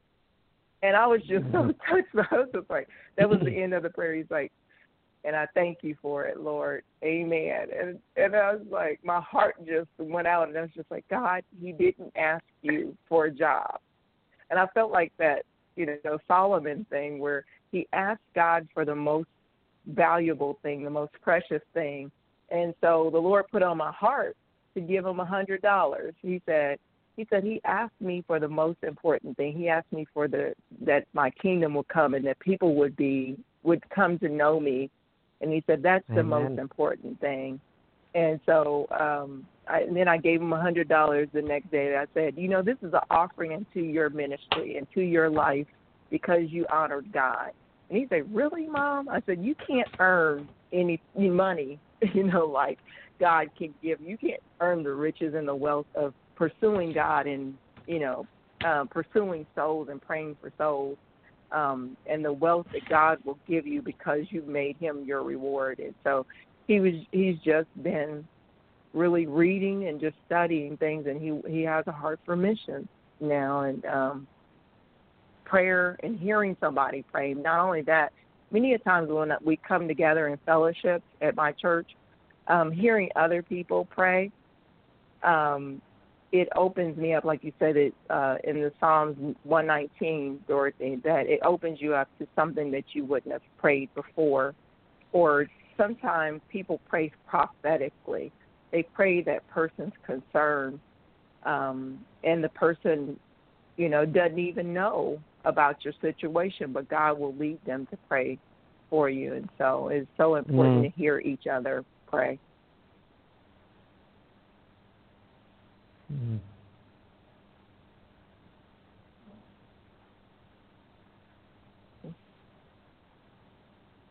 Yes. I think we're all mulling that one, chewing on that one. That was a good word. But 16 children? That woman should have been given a medal. Woman and father, mother and father, they're amazing. Father, blessing, Not. Godly parents. Goodness. Oh. I had one biological, and that was more than enough. Thank you very much.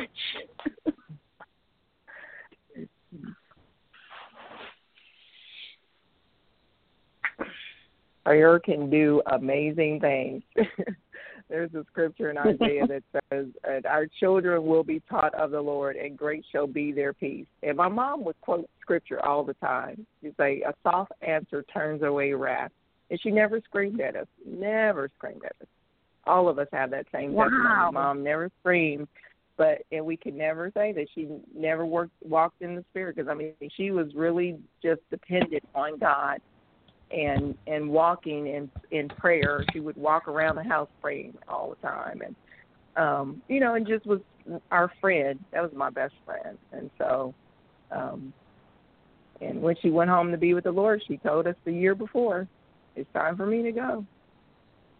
I'm finished my course. I'm finished. it's time for me to go." But prayer, and you know, prayer sticks with it goes to generations to generations and I I saw my mother pray for us and we heard her pray for us and now my brothers are getting saved. I have nieces and nephews. I have a nephew that's a preacher that has given his life to the Lord. He was young when my mom passed, but he just loves God and it generationally you can pray things that over your children and over the country and over nations that generations to come, you know, you see in scripture, there are things that are happening now um, because of people who prayed years ago.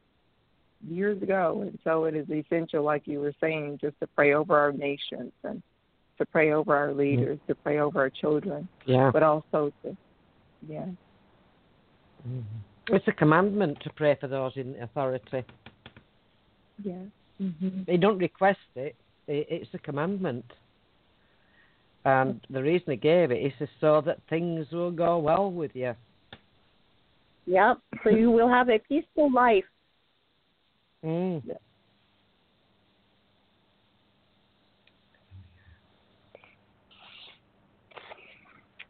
Yes, indeed. But there's people Mm. out there that don't have a peaceful life. They're, No. they're struggling. You know, they're struggling. They're they're they're caught up in drugs or they're caught up in alcohol or they're caught up. You know, they don't have. No offense to a large family. I mean, I think that's awesome. You know, um, but they don't have that sibling they can turn to. They don't have a parent to turn to because maybe they're you know out there um doing the same thing. So all they have is just themselves, and they think that that's all they have is themselves. And my heart really goes out to them. I mean, because they don't know who the Lord is. They don't know who Jesus is. You know, they never met him. They don't know how to get through to him because maybe that drug or or whatever they're doing is is that wall between them and God. So they don't know. Mm. So we're supposed to, you know, help uh, minister to prostitutes and drug dealers and drug users and alcoholics and prisoners. Um, we're supposed to get that out there as well. They don't. Ha- they Mm. might not Are you have that talking kind about- of background. Are you talking about going out and sitting with the sinners, Roz? What? Going out like and sitting with the Jesus. sinners. Dorothy, you know Well, ever there- since there's I a started scriptural preparing for battle, context it's to that. There's, there's a Dorothy. scriptural context for what I just said. Ever since I started preparing for battle, I've always had that that heart and wanting to do that. That was one of the main points of even starting. I just I just have a heart for it. They're lonely. They don't they don't know who he is.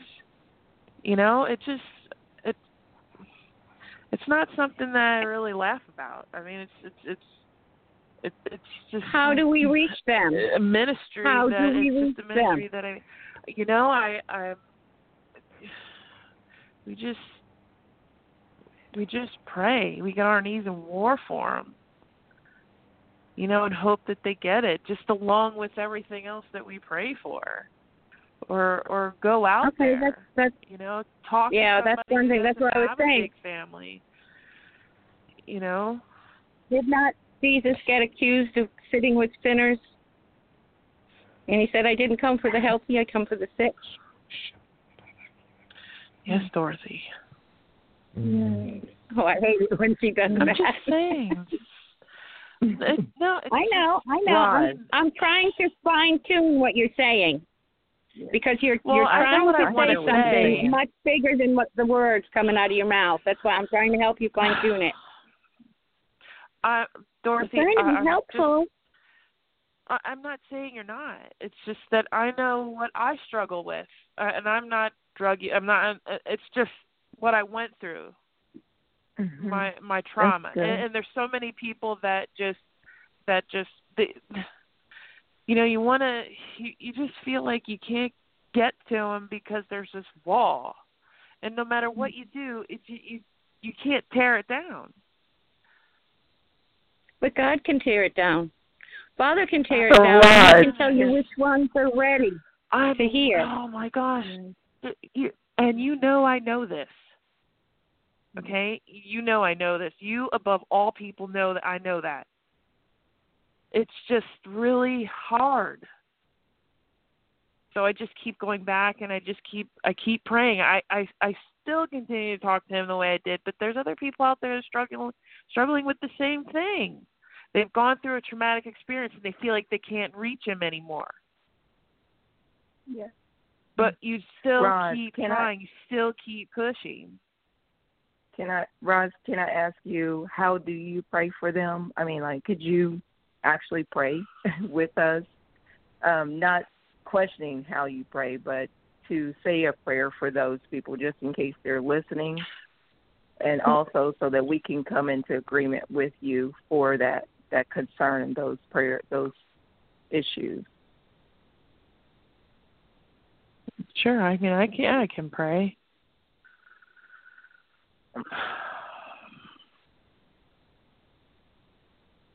You want me to do that now? You do you mind? That'd be great. No, I I think I was just you know I yeah. Sometimes I get caught up in my own mind. I think it's it's it's it's a battlefield. Your mind is a battlefield. That's what it is.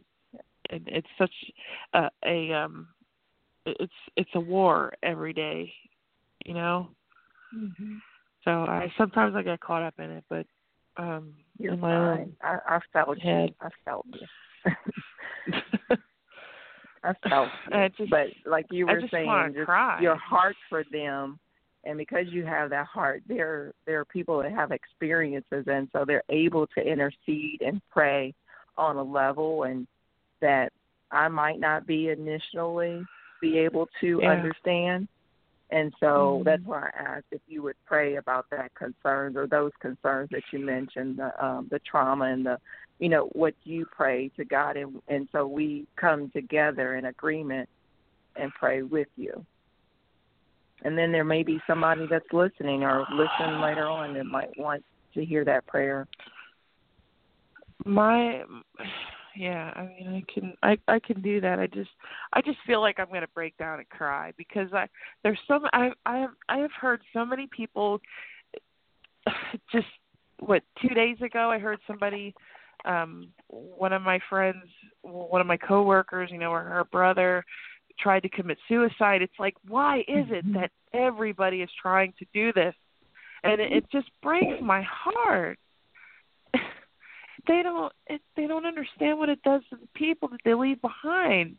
And then they don't know what their what their eternity is going to be because they're thinking of themselves at that point and it's just so sad. It's so sad that there's people that that can't oh, I know what I I want to say but it's I, I'm I'm such a Moses and I need an Aaron that's what it is.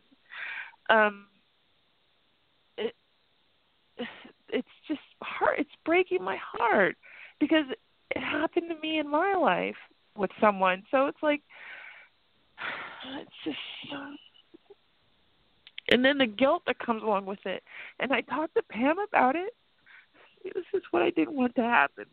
It, it's there's so many people out there Mhm. crying for help and they don't know where to go. And then and then the enemy sees it and then he just comes in and he he just takes their life from them. And then it takes the life of the people that they left behind.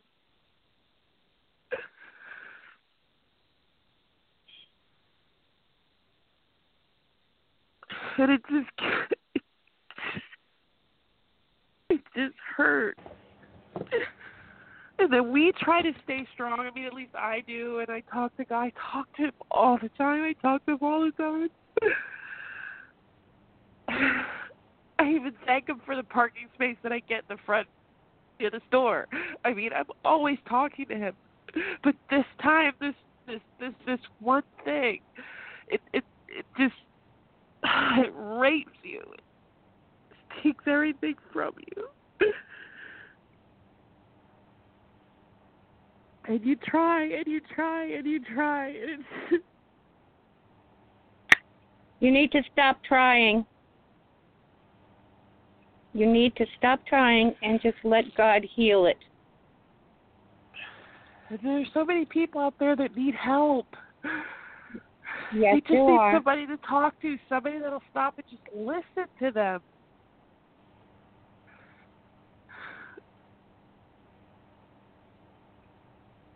Nobody listens. They just go about their own life because it's it's about self.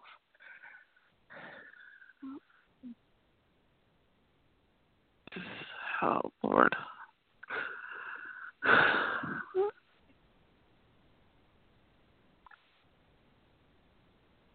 Pam, Yeah. I know you're hearing. Can I'm you pray for pray for Roz? Not pray Yeah. for Roz, we do that anyway, but pray in her stead Yeah. for these people. Thank you. Yep.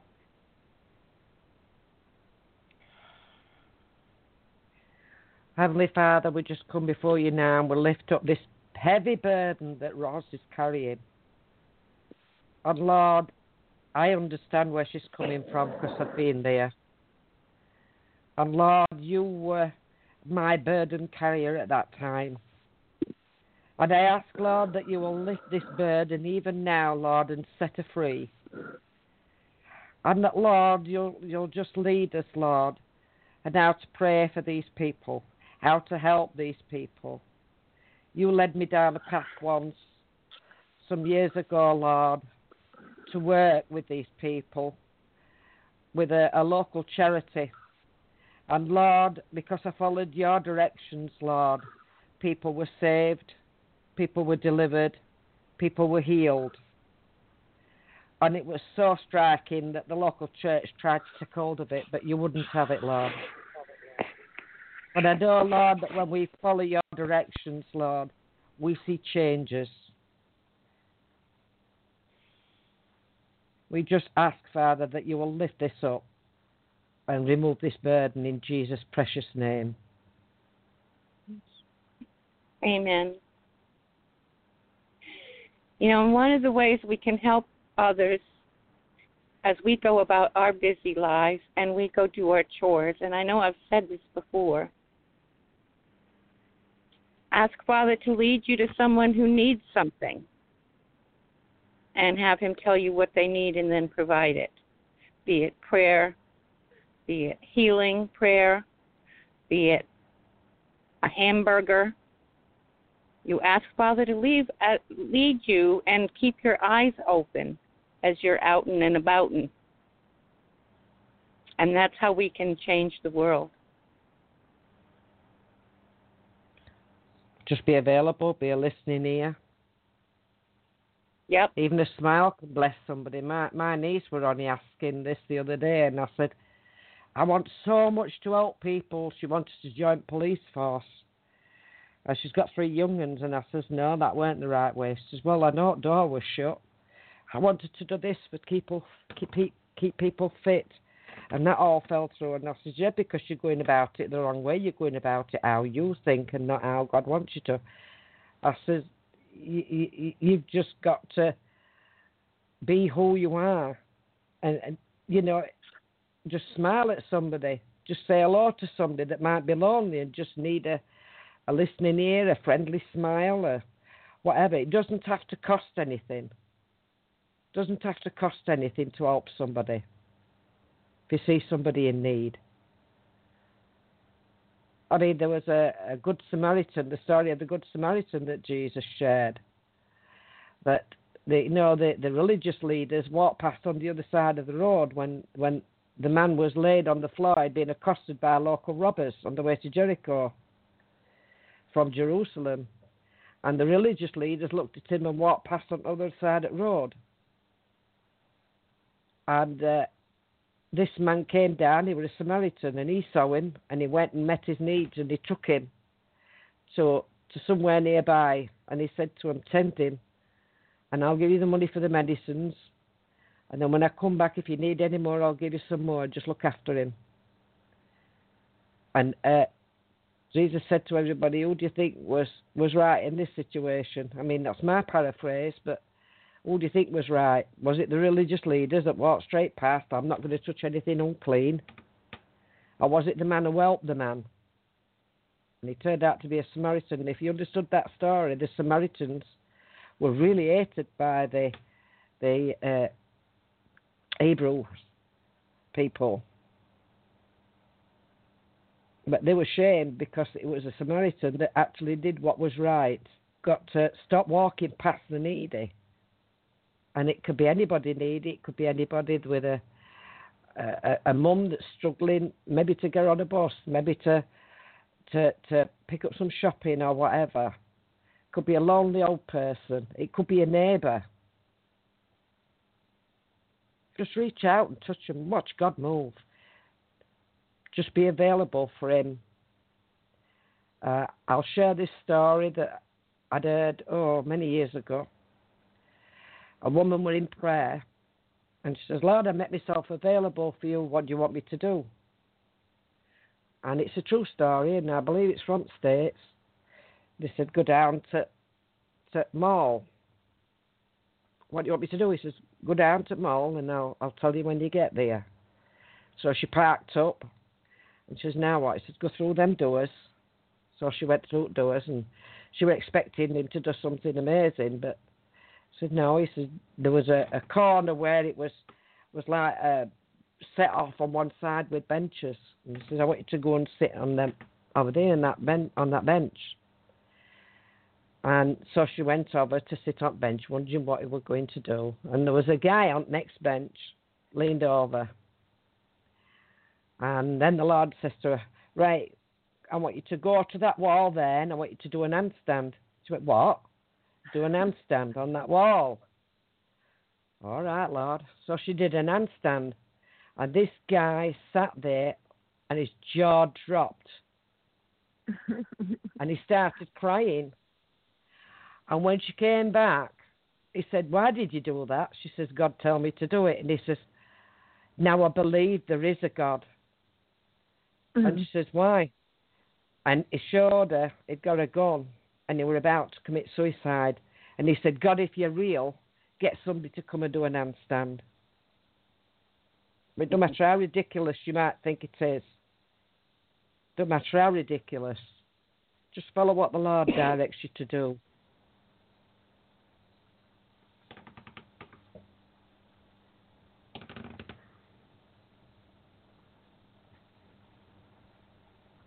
I like that story. It's a true story. I'll I do hope he never asked me to do a handstand though, because I don't think I could. Yeah.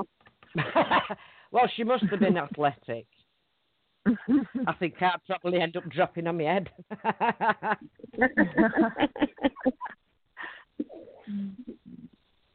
but I know when, You know, when I um, helped out, when I helped out in the local um, um, drop-in, it was. Uh, it started off where we were taking food because they were feeding homeless and alcoholics and, and addicts and and that. And then um, we used to take take some food and and um, help out. And then I got asked if uh, we wanted to go for prayer meetings, you know, on a Wednesday night. I said yeah. Then they set up a prayer meeting on Friday nights, and and then I got asked to run that, and I thought, oh flip, here we go. And Anne said, no, Pam, I want you to run it. So I said, well, I don't run it. I says, all I do is is just turn it over to the Holy Spirit. I says, he's in charge, not me. So she says, oh, well, fair enough, I you'll do it. And, um, you know, they'd go into what they thought were warfare, and there was Satan's name, this and Satan's name. I says, I, I says, stop, stop, stop, stop. I says, we're lit in the name of Jesus, not glorifying Satan. We don't, we don't speak his name. This is Jesus' time. Don't invite him in. So they, all, they didn't realise they were doing it. So I said, we're going into a time of praise now. And, we, um, and that's what we did. And then all of a sudden we said, right, we're going to pray for one another. We would just pray for one another. And uh, one, one night, we were sat there having a cup of tea before it all started, and we, we, we'd, we'd wait until the Holy Spirit sort of led us to pray one for another. And a couple uh, chaps came to the door, and Sue says, um, sorry, love, we closed. We closed because it was prayer night. And uh, I said, Sue, I said, the Holy Spirit says, let them in. All right, she said. So they both come in, and they were both um, Down syndrome. And it was, uh, oh, it was David I've forgotten the other name now. Michael, that was it, David and Michael. And I think David was the youngest one. And uh, so they came in and they sat with us. I think they'd be in the 40s by then. And um, anyway, we were praying and talking to them. And then Sue says, Do you want to be prayed for? So David says, Oh, yes. And Michael said, Yes, please. So we, ex- we explained everything and we, we told him about Jesus. And um, so we explained about, you know, um, being saved, being born again, and would they receive Jesus? And David said, Oh, yes, I'll have Jesus. I'll have Je- I invite you, Jesus, into my heart. I invite you to come and take over. And down he went. And he'd got the most beautiful look on his face. Then we prayed for the other one. And um, the, when when later on, when we got all sat down again for another cup of tea, they, uh, I think it was David, just sat there and he he was glowing. He was literally glowing and smiling. said, "What's happening, David?" And he says, "Well, once I was dark inside, but now I'm all light." And I says, he said, uh, so "Do you know Jesus?" I know Jesus is here. Jesus is here. The following week, we're led to pray for Michael, and I was led to put my hands on his ears and command that deafness to go, and put my hands on his eyes and command his eyes to be healed. It wasn't until a week after that that I found out that, that he actually wore hearing aids and that he'd been to hospital about um, um, cataracts. And the Lord had healed him. He got his hearing back and his eyesight. So we were thrilled. David went on a trip to uh, Florida to Epcot and um, to Disney World, and we said, "Oh, we'll all pray for you that you'll have a safe flight." And they came back. They said, "How was it, Dave?" They said, "It was lovely. I saw an angel on wing." He says, "I saw an angel on wing." He says, "I knew we were going to be all right." You know. It was about two or three months after that that we'd heard that David had died. Um, the only thing he ever wanted to know was why his mum and dad didn't want him and put him in an home. But once he knew Jesus, he just had this most angelic look on his face. I look forward to seeing him. I really do. But that that that was the Lord leading us to go to that drop in. Things changed.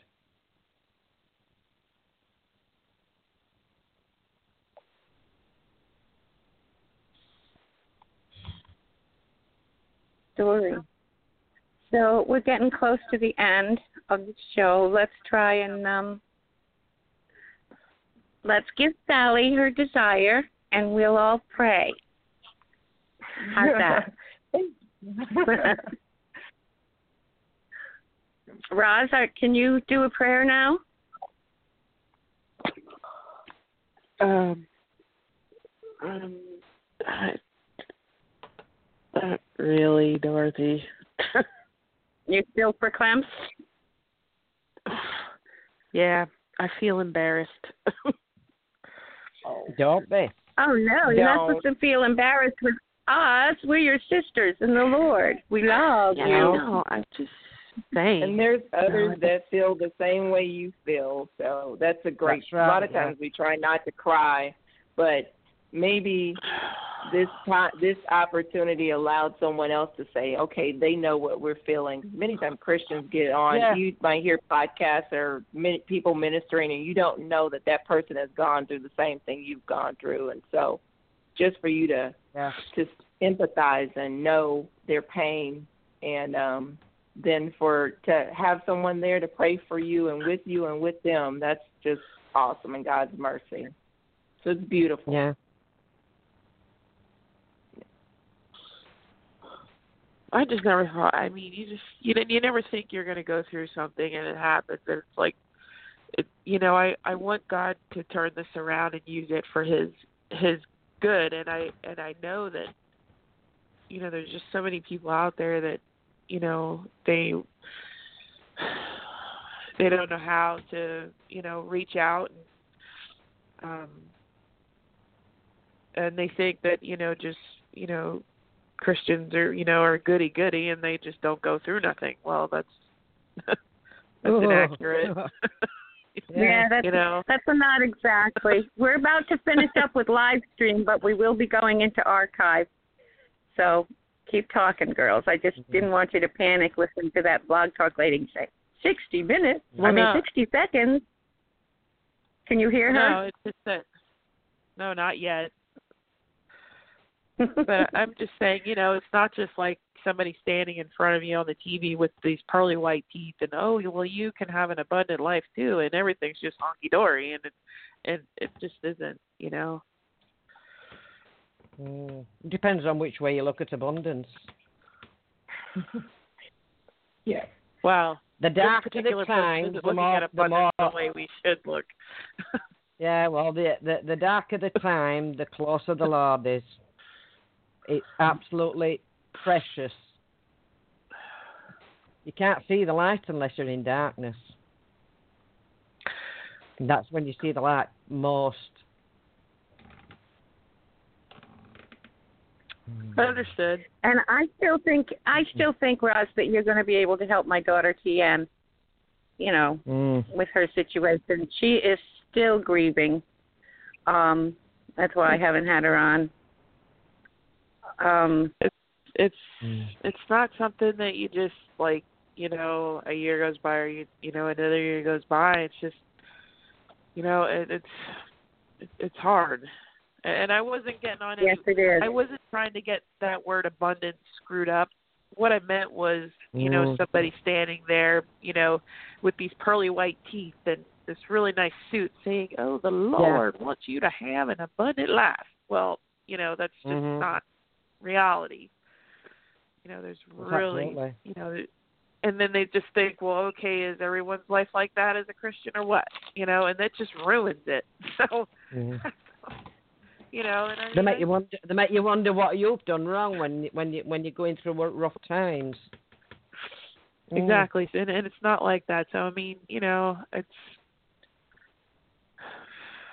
i i've you know talked through a lot of people throughout you know having my own show and doing stuff and you know just so many people just hey you know what? I used to struggle with that too. And it's so awesome that you know somebody come out and called the elephant out in the middle of the room and i'm one for doing that.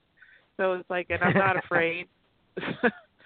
So um you know i just think it's i i just want people to know that you know there is help out there and you know we're i know dorothy has a, a an email uh to contact you know any of us you know if anybody out there needs help and you know we're just not we're just regular people with with with issues you know that we've had to deal with and sometimes yeah. we just you know spill over and maybe it was meant to come out i was supposed to i was supposed to cry and just let it out i mean i feel safe here so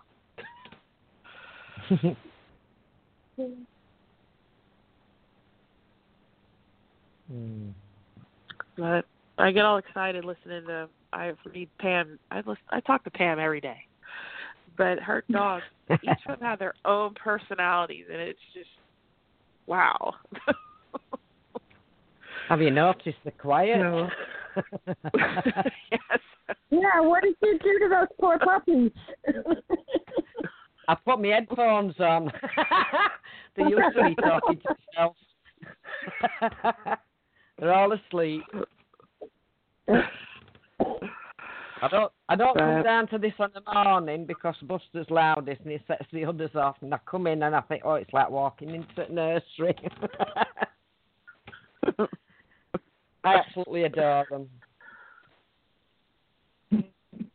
Thank you. but Thank yes you, Lord. thank you for understanding Praise God. Hallelujah. Hallelujah. Hallelujah. Thank you.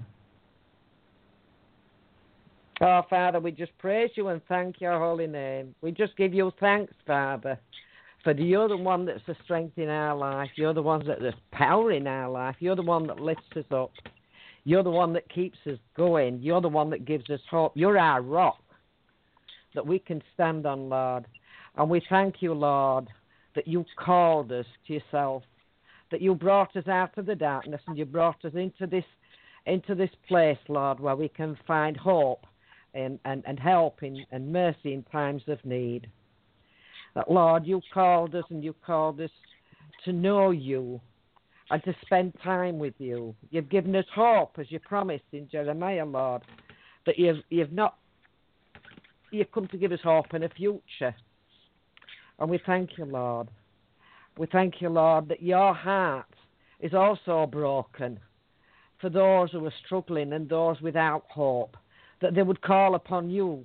Father, we just ask that you remove the scales from their eyes that they might see. We can't do that, Lord, but you tell us in your word to, to ask you to remove the scales from their eyes, that they might see the truth, that they might that they might see Jesus. And Father, I just pray for that listener, Father, that Lord, when they call upon Jesus, they call upon you in Jesus' name, that Lord, you will hear them and answer them and then pour your peace upon them, Lord, that they might know your peace in abundance, that they might know you personally.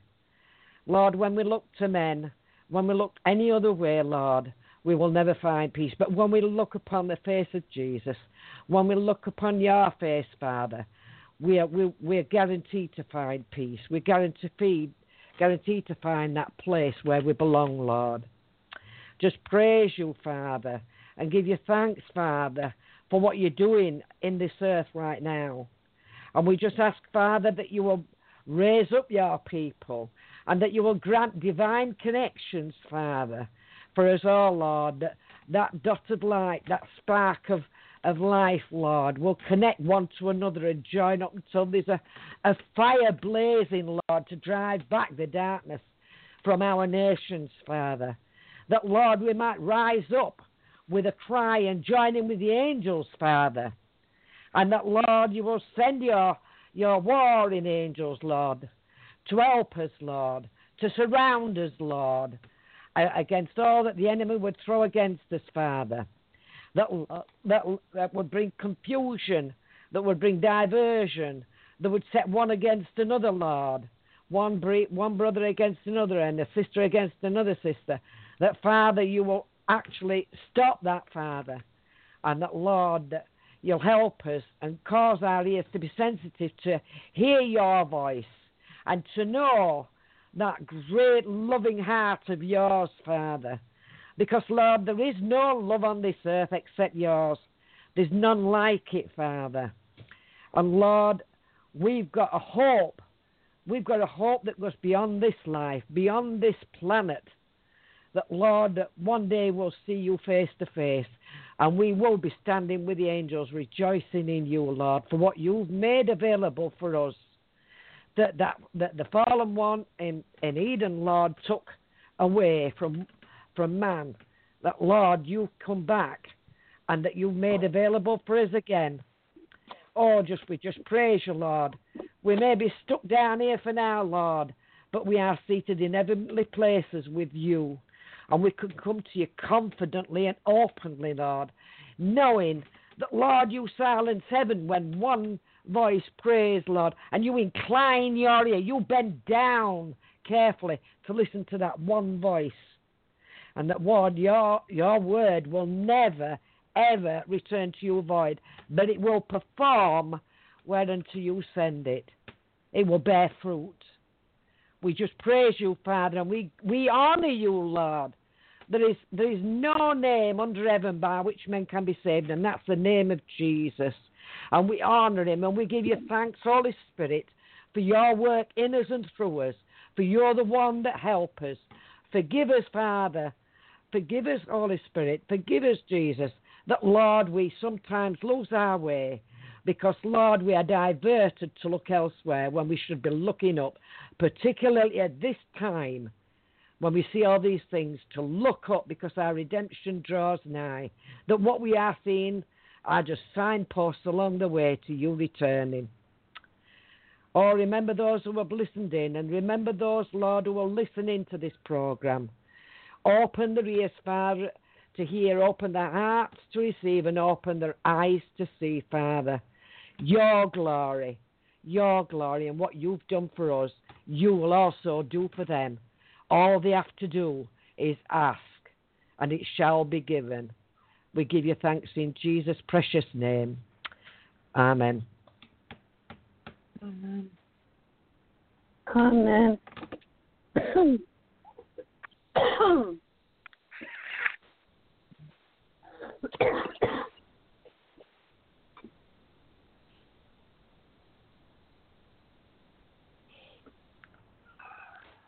Father, I ask for a special blessing on us all. Excuse my coughing.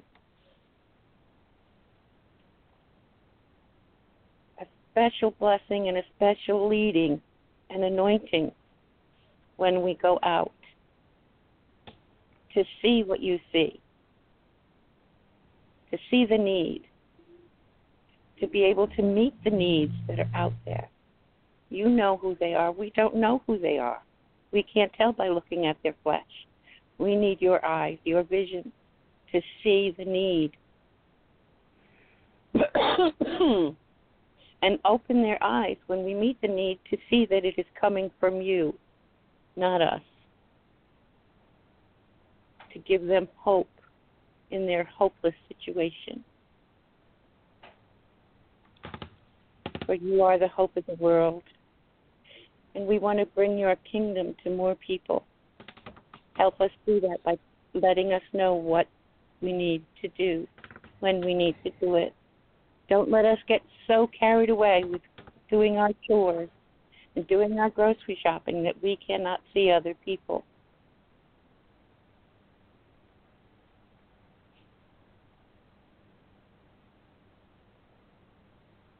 And I ask that you bind bind the evil spirits behind their situations because we know they're there, those with hooligans, chomping and gnashing. So bind them, Father, so that they can hear you. And loose your ministering angels to surround them with love and acceptance and forgiveness.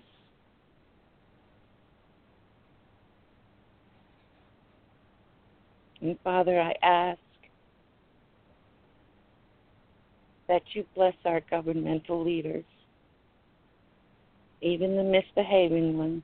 You know who they are.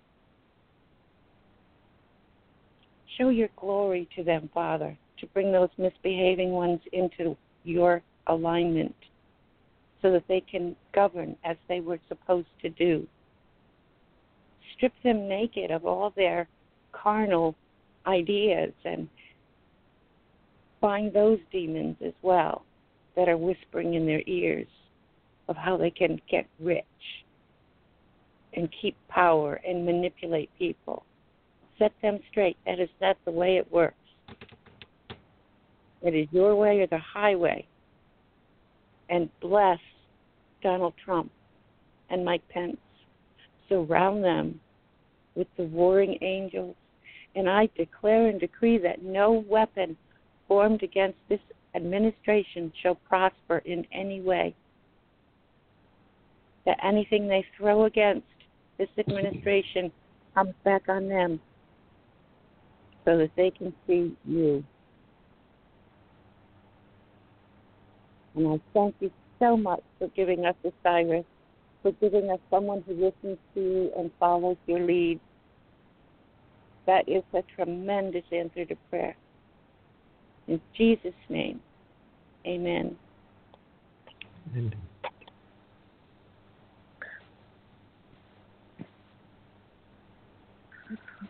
Your turn, Sally. Father, I, we thank you for bringing us together. We thank you for being a um, Almighty God, an international God, a God of all um, all peace, all strength, God, a God of all power. Thank you, Father. We thank you, God, for being a merciful God, a comforter, a God who knows and care about our our issues, Father. That we have not mm-hmm. a high priest who cannot sympathize with our infirmities. We thank you, Jesus, for knowing us and for interceding for us. We thank you, Holy Spirit, for living in us, guiding us, directing us, mm-hmm. instructing us, making us sensitive to the voice of the Father. We thank you mm-hmm. Because you are so amazing, God. You are so amazing. Amen. That you would call us your children, that you would let us know your mind, that you would uh, even allow us to have your mind, that we would have the mind of Christ. We exchange our worries, our fears, Lord, for your confidence and for your assurance. We thank you, Lord God, that we give you our sorrows and we exchange yeah. our mourning for dancing. Amen. God, I pray against the spirit of grief in the name of Jesus. Yeah. Amen. I pray yeah. against the spirit, Lord God, that imprisons people in their past, Father. Yes. I pray, God, just even as you delivered me from a spirit of grief, God, that you would bring your peace, God, in the name of Jesus, your shalom on our mind, our emotions, eradicate it in the name of Jesus, eradicate yes, the hurt. Take it away, Father. Grab yes, it. That pseudo um, hurt, that hurt that the enemy keeps bringing up, where he wants Yeah. to destroy our lives and keep us in circles, Mm. Father, where we're not progressing. Father, I pray that you, the comfort of the Holy Spirit will come and minister, that you would even Yes, allow God. them to lie down and their sleep to be sweet, that they would wake up and that they would have, um, Lord God, that you would make a table before them in the presence of their enemies, where where Yes, they amen. used to be, Mm. Lord God, wherever the situation is, as as Roz was speaking about the the prostitutes or the drug addicts or those who have experienced loss or suicide, Father God. I pray, Father God, that that those things that were their enemies, Father, that you would make them have peace and a table before the their the presence of their enemies, Father. That you would allow people who who are experiencing those things to see them at their best, Father, at a place of calm, at a place of victory. In the name of Jesus. We thank Yes. you, Lord, that you are raising up godly men, Father, godly people, just like Daniel, to be in Mm. government. We thank you, Lord, even as Pam prayed for her their government. And internationally, Lord God, we thank you, God, that you have connected, Lord God, um, the made made the mouths as if they were nothing just by the technology. And we thank you that Yeah. your Holy Spirit is timeless. That your Holy Mhm. Spirit, that your power can reach and that you're omnipresent and omniscient and all knowing and all powerful. And so we ask, Lord God, that you would give instruction to the leaders, Lord, our governmental leaders. Yes. Give instruction to those who are connected to them, Father, in the name of Jesus. Lord God, I pray for, in regards to what Pam said, the distractions, Father, the distractions of racism, the distractions, Lord God, of sexism, Lord God, the distractions, Lord God, of what can kill us or what might kill us and what foods might be contaminated, Father God, whatever distractions the enemies might be throwing against us, whatever things that, Lord God, the the affections of this world, Father. God, draw us back to you, Father. Even in prayer the other week, as I was getting caught up in my emotions, you kept saying, Don't get distracted. Focus on me. Mhm. Don't get distracted. Worship me. And God, we worship you. We focus on you because we know that your paradigm is greater than ours, God. What you see Mhm. is greater than what we can see. You can see into the future and you see into the past, and you know how to make it all come together. And God, we ask that you would give us wisdom how to pray what you Mhm. would say, Father. Yeah. God, word our mouths, Father. And I even pray, Lord, for those who are being sex trafficked, Lord God, and the children, Oh, yes. Lord God. And Lord God, I pray, Lord God, that you would protect the children. Put your hands of protection around them. Put your hands of protection around that woman. Whisper in her ear, God. Direct her, Lord. Help her not to go in that path, Lord God that would cause her down that street, Lord God, or drive down that road, or or be at that Mm. store at that time, Lord God, where she may be abducted, Father. Whisper in her ear, Father, in the name of Jesus. Speak to the parents, Lord God. Your word said that that our children shall be taught of the Lord, and grace shall be their peace, Father. I pray, Father God, that the parents will begin asking you to instruct their children in math and science and in in in the ways of mm-hmm. life, Father God. In the name of Jesus, make our children's ears receptive to your word, God.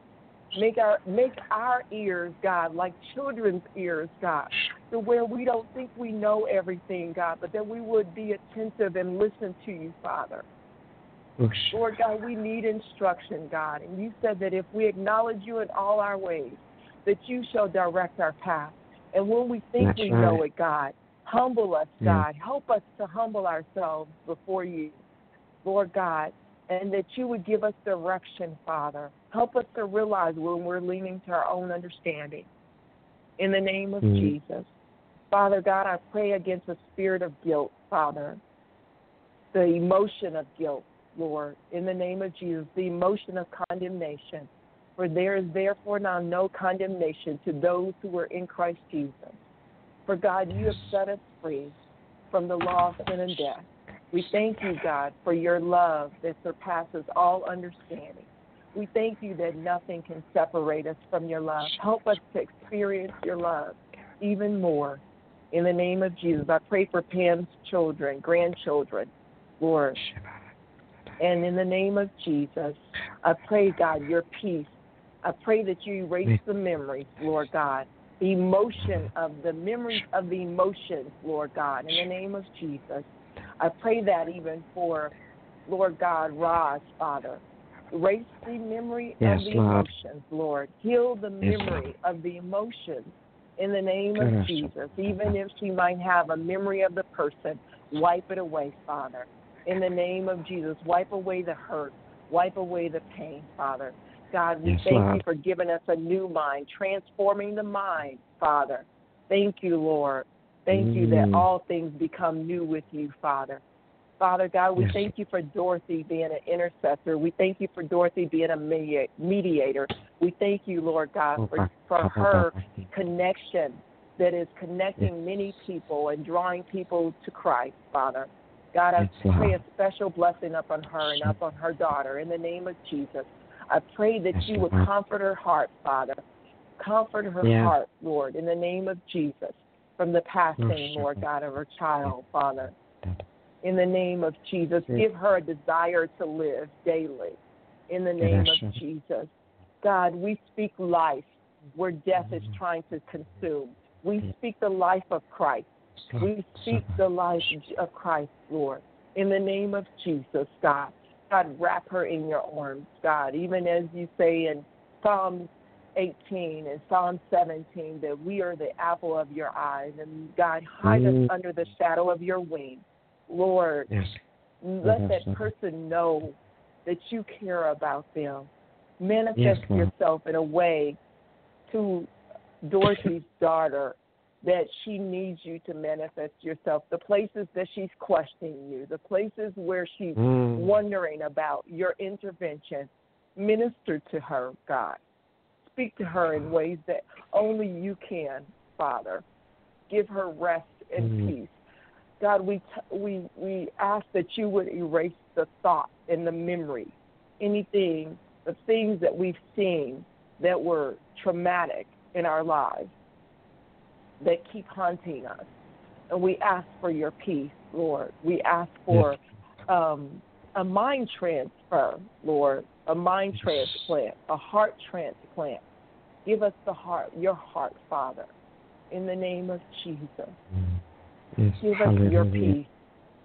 Give us, Lord God, Mm. them and those that are hearing and those that may hear your your your Shekinah glory, your your anointing, God, that destroys every yoke.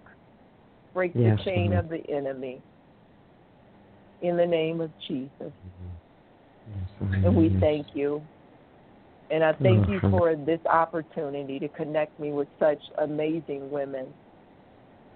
And I ask, Lord God, that even as Roz has been petitioning you for direction and purpose and um, clarity about her ministry, God, I thank you for opening up more doors, Lord God, more doors for her, Father. And we Yes, come against Lord. the spirit of inadequacy because we can do all Yes, things Lord. through you that strengthens us, Lord. God. We do not take, put any confidence in the flesh, but we walk in the Spirit. And even as I pray this, I thank you for your Holy Spirit speaking to me that I put no confidence in the flesh, that I put Oh, all of my confidence in you because we trust you, Father. We depend on Yes, your strength. hallelujah. And your strength is made perfect in our weakness, in our Mm-hmm. frailties, in our being crybabies, Lord. That's me. I'm crying as even as I'm praying, God. But I thank you, God, that throughout all generations that you have made yourself known to us and you keep making yourself known to us Yeah. And you keep revealing yourself and loving us, Lord. We thank you, God, that we will have a greater revelation of you. Open up our eyes that we may see. Open up our ears that we may hear. Open up our hearts that we may receive. Take any rebelliousness away from us, Lord. Anything that's contrary to you, Father. And I pray for the countries where we've idolized people, we've idolized other things, and we've put other gods before you. I ask that you would eradicate all gods, any gods that may be in our lives, anything that we've exalted above you. And we ask that you would help us to take every thought captive and those things in our lives that we've put before you. We ask, God, I ask personally, God, that you would help me to make more time for prayer, more time for pursuing you. That I choose to make it, Lord. Give me a heart. Give us a heart, a hungering for you. God, that we may be filled. And we thank you. Hallelujah. In Jesus' name. Sorry for praying so long. But... Amen. that was good. Long and as it just to confirm that that was a spirit led prayer, um, Amen. When you were praying about my daughter, um, she has been talking about wanting to be with her son who suicided. So you were spot on. Father gave you insight into that. Thank you for that. Hallelujah. Hallelujah. Hallelujah. And that's the first time I've spoken that out loud because I didn't want to acknowledge that thought.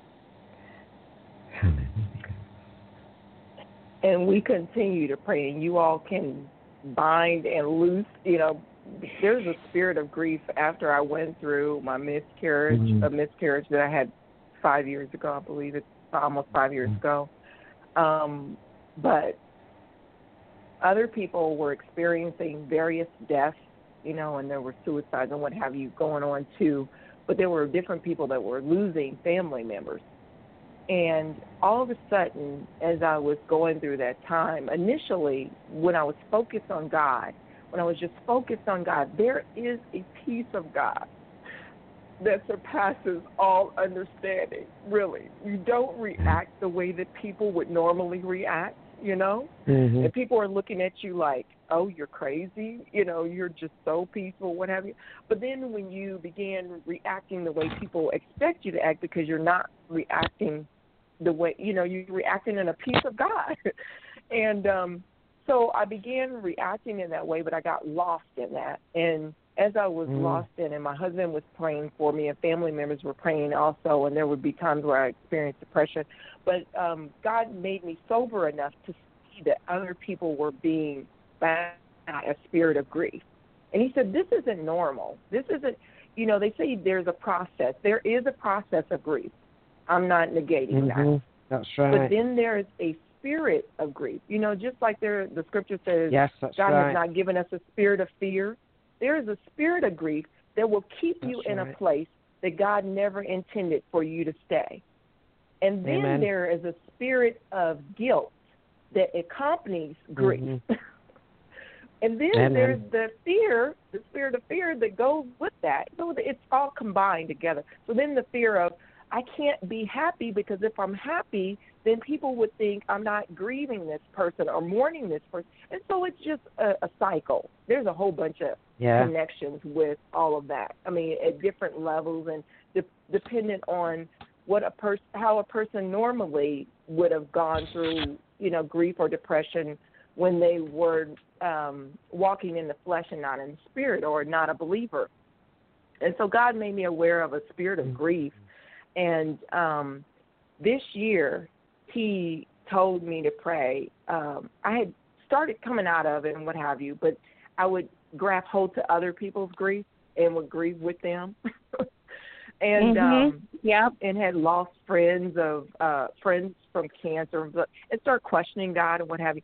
Then the Lord told me this year he said, Pray the prayer of a realignment. That you that I would realign would be realigned with God's heart, that I would be realigned with God's destiny for my mm-hmm. life. I was grieving over opportunities missed. I mean, when the spirit of grief come up on you, just it just take everything. it just you grieve everything. Everything is I Mhm. regret this, I regret that. And the Holy Spirit said, No more regret. Old things are passed away. I'm gonna remove it. And I mean when God did it and I began praying I said I started looking up prayers, trying to pray find a prayer of realignment. There I couldn't find one. But God basically said, Just ask me to align you with you know, my purpose and align you with my your destiny that I have for you. And I began praying Yes, that amen. and I'm telling you, and I began relinquishing the various things that he brought up. Every time he brought up something, I said, God, I give it to you. I give you this this um the permission to feel like this.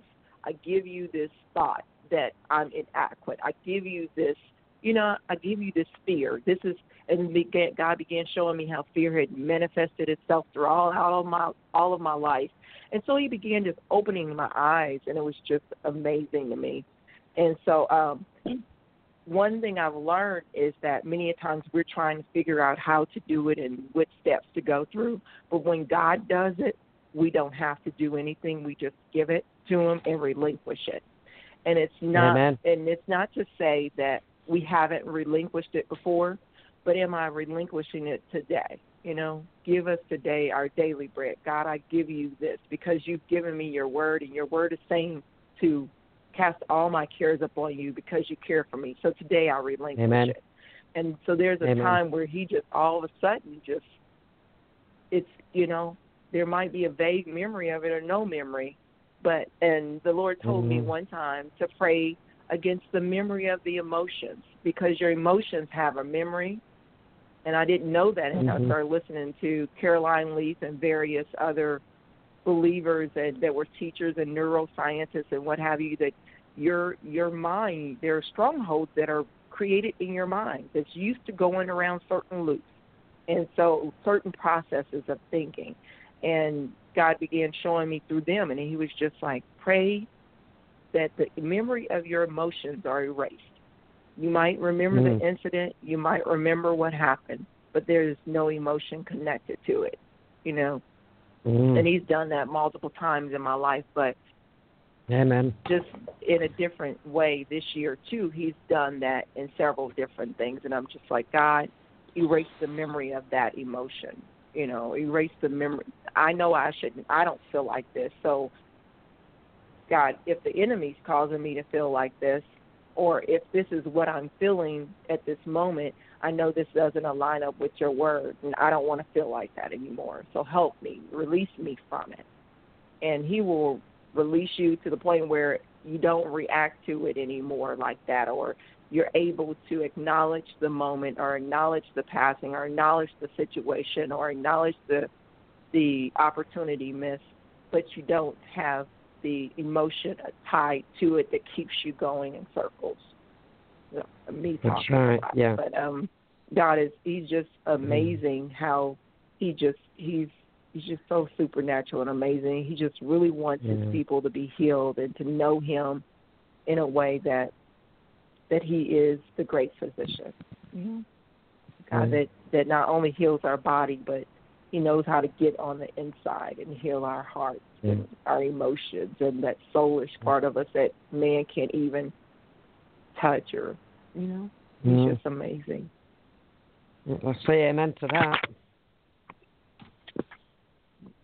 Yeah, I just um I love the way he does that too. And uh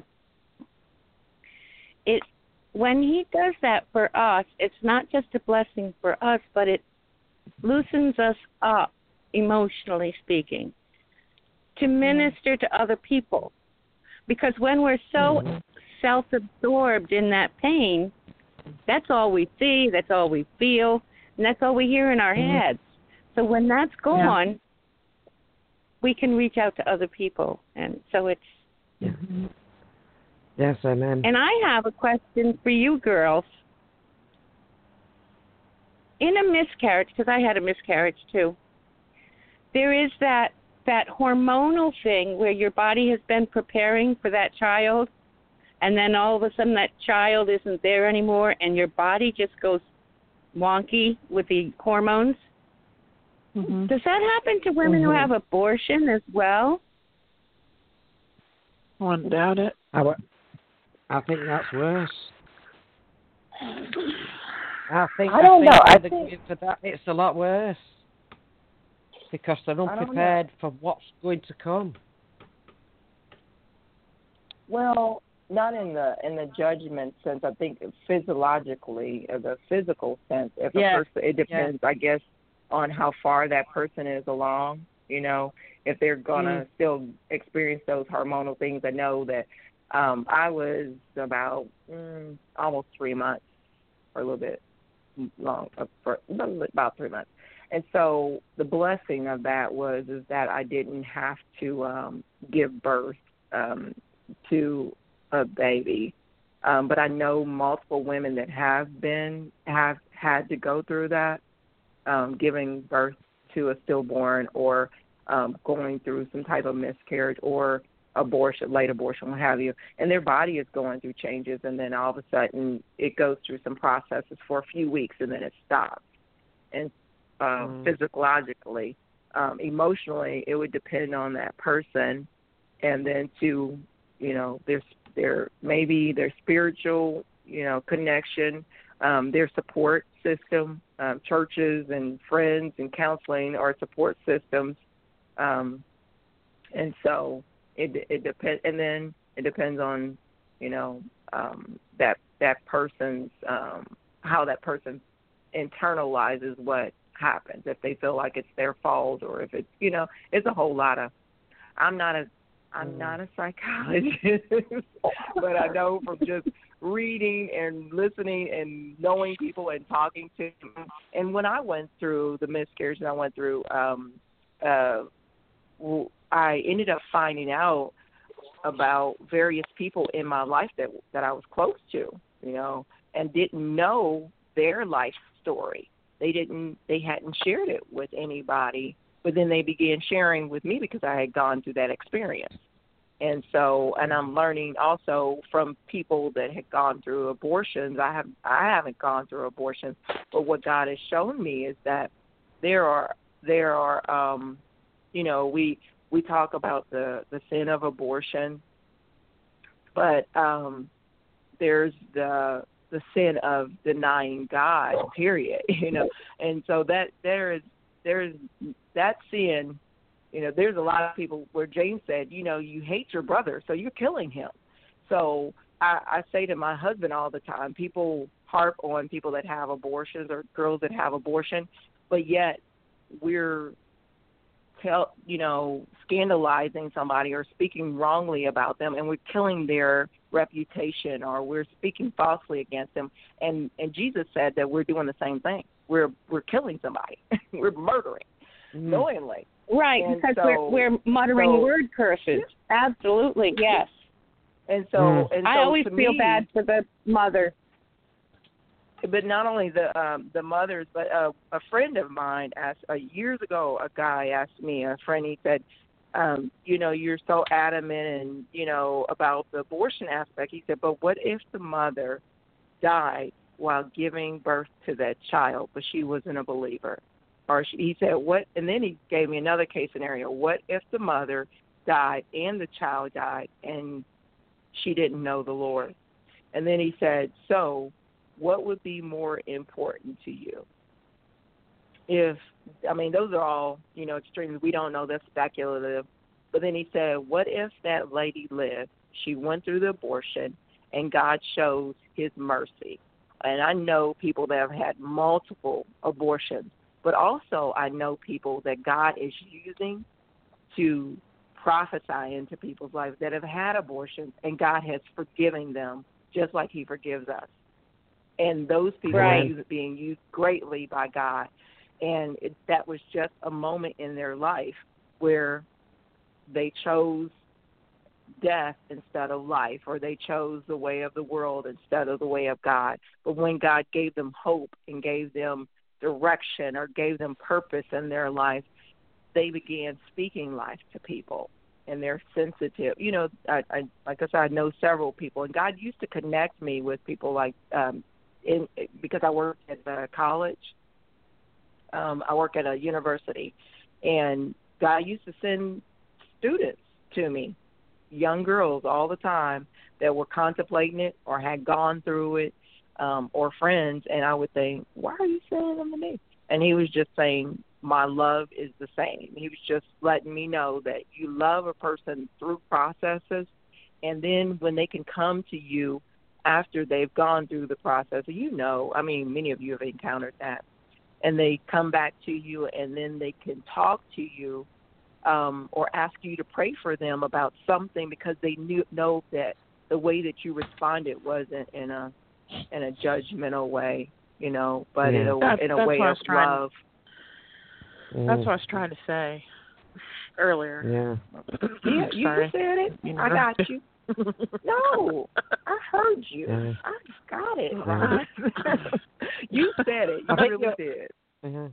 You I did. think you'll find uh, the media uh, uh, is the biggest problem, giving the wrong impression of what believers uh, are reaching out. The, the the the religious section Mm. do come with that condemnation, but a believer doesn't, because God Yeah. won't allow it. and He'll show 'em. What what when when when it's believers that are, are trying to reach out, it's to let them know that they're loved. That the that Yeah. you know that God loves them. Mm-hmm. But the media will have it that they're going out and condemning them, and it's got nothing to do with condemnation. It's got everything to do with reaching out and saying, "Look, God loves you. God loves you." Mm-hmm. Whether they choose to go ahead or not, it doesn't change that fact. For God so loved the world that He gave His only begotten Son. What was that? I don't. Yeah, it's all. We had a motorcycle go by. I swear, every motorcycle in Connecticut drives by my house every day in the summer. It mm-hmm. come at the right time, didn't uh-huh. it? Yeah, did it come through your living room or mm-hmm. what? Oh, wow. Sounds like it doesn't. And I don't have any windows open in here. I have the air conditioner on. And I No, 'cause I there are cut times when I've off. yelled out the window. I've yelled. I say they do make mufflers for motorcycles. You know. Yes, they do. I've seen them. But it's not cool. I And know. that's the shy one screaming out the window. that's that shy lady. Mm. that was no Harley Davidson. No, but it wasn't a By little. no Uh, what do they call them? The ones that the Japanese bikes that that go ying ying ying ying ying ying. Yamazaki. The cats don't even lift their heads when those go by. Air dryers. yeah. Yeah. Lawnmowers. Yeah. We call them all mopeds. sounds like. That's, that's no Harley. no, it weren't. Too noisy. Yes, Harleys have mufflers on them. Oh, they're lovely. Uh oh, they're lovely. Man, I'm not a biker and I can't ride a bike, but I like them. They're classy. I used, yeah, I used to ride when I was younger. Mm. One went through Bridlington and it got lights all over it and, and wheels and everything. I went, oh wow, gold coloured it was as well. And, oh, I want to go on it because I don't like bikes, but I like I like Harley Davidson. It sounds silly, I know, but I'm a four wheel person. If I'm going to fall off, I'd rather have four wheels. Oh, for goodness sake. Pam. oh, I Oh. fell off bike. I gotta, I gotta get, I gotta go 'cause I gotta get some sleep for work tomorrow morning. But I wanted to say that that I understood what she meant by emotional, um, uh, emotions attached with memories. Yeah. So I'm gonna pray against that. And I know Pam, you know, I'm, I've been thanking the Lord for delivering, you know, because it was it was my spouse that it was my husband that that took his life. So I I thank him for delivering, you know, my son and I, and you know, out of that out of that mess. Mm. So I keep saying it, Pam. Good girl.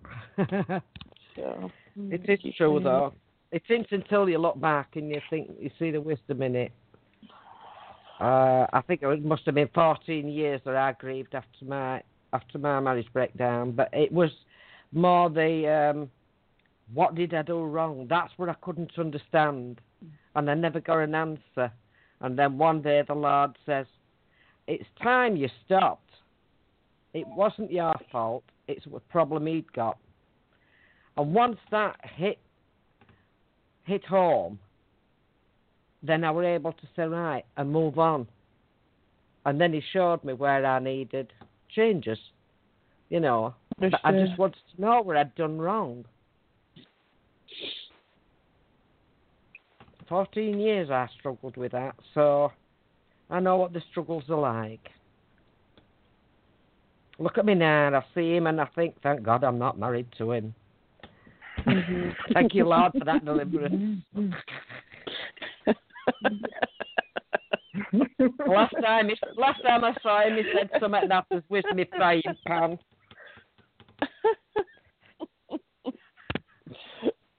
All think we right. talked Any closing thoughts? This- yeah, unless two walk, that's a unless long two agree, swim. they cannot walk together. That's the Lord. But I think I true, like I mean, this- Unless Go ahead. I'm going to say you can't walk with the Lord unless you walk in agreement. Yeah, This is true. yeah. right. You thought you'd lost me then, didn't you? I did. I did. But I'm, I was going to say, I think I like this non-topical program better than the topicals. What do you think? yeah. I, I There's will say that the Lord led this. oh yeah. Yeah, the Lord led it, and and the prevailing focus was prayer, and then so many issues came. Well, a lot of things came out, but that that so much came out, and just um, it's amazing, and God delivering us, you know, even because the all things to work out together for your good. Know, Yeah. Yeah. Yes. And so you all you all are funny. like mm-hmm. That's the joy of the Lord is our strength. Sense of humor. Yeah. You have to have it. yes.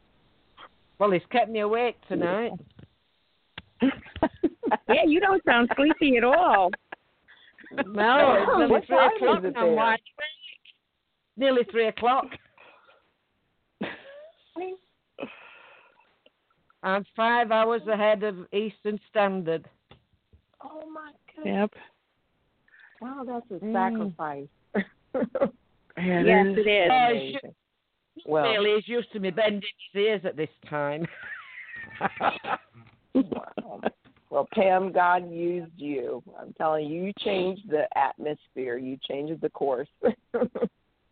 Praise Yes, God. you did, and I appreciate it. Yes. That's probably why he said look under there for the headphones.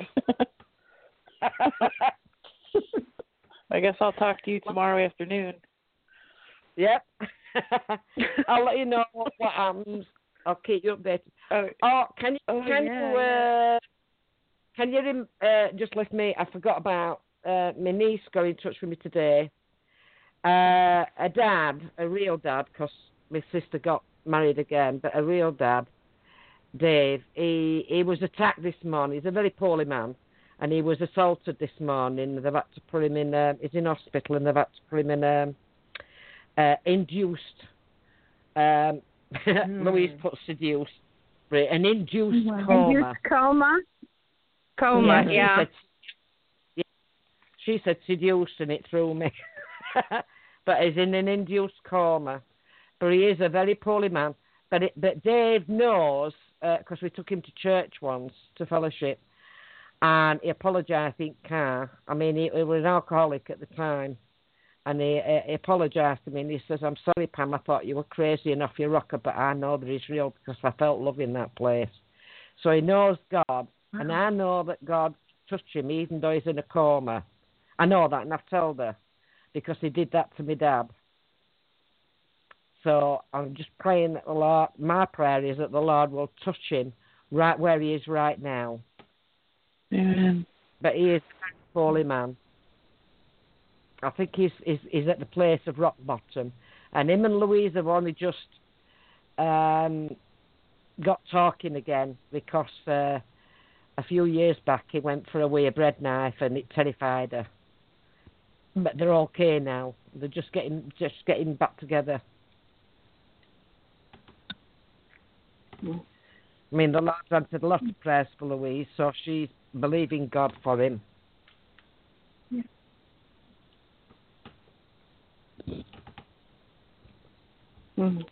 Okay. Well, we're down to nine minutes on Mhm. the screen on the archiving, so we should probably say our goodbyes now. Okay. I'm thinking. Well, good night and God bless from the UK. Have a jolly good night. You too, Pam. Mm, thank you. Yes, you too. Will watch me not be able to nod off. I'm going to tell Dad it's your fault. They kept me kept me talking. Well, you ladies kept me on here when I said I was gonna get off an hour ago, but I've enjoyed being on here tonight. From now I will Yeah. I will do the do my work while it is is night. I'm gonna do the work tonight after I get over do the work of the Lord at work of my job. But I'm gonna enjoy it and think about this conversation, this fellowship. and you, Yeah. and you can listen to it again. And while I think on, has anybody seen the film The War Hall, The War Room? Yeah. Yeah. I have. That's good. yeah. Very good. I'll have to So check it out. up- Brilliant. Mhm. I I'm think think, I don't think you- I've seen that one, but th- that's okay. I'll It look might- it up. It might be on YouTube actually. Mm, I think Okay. you have to pay for it, but it's worth it. Oh yeah, It's I bought the DVD. Mm, And yeah. try and get Gods and Thrones by Carl Gallups. That is really an What eye opener. Gods What is it and called? Thrones. Gods, Gods and Thrones. Nachash, Forgotten Prophecy, and the Return of the Elohim. Carl Gallups. Absolutely brilliant. Yeah, those hooligans are definitely coming back. Oh yeah, Mm-hmm. they're here. They're already Yep. here. Yep. All right, ladies. Oh yeah. So good night and God bless. Good night, everyone. Um, I- Thank you so much for joining in on our little talk. Doodle pip well, out, chaps. I'll catch you later. Tally ho. Cheerio. Okay. Cheerio. Father bless. God I'm going to end the episode now. I'm going to push the big Good red night. button. All right. Good night. God bless.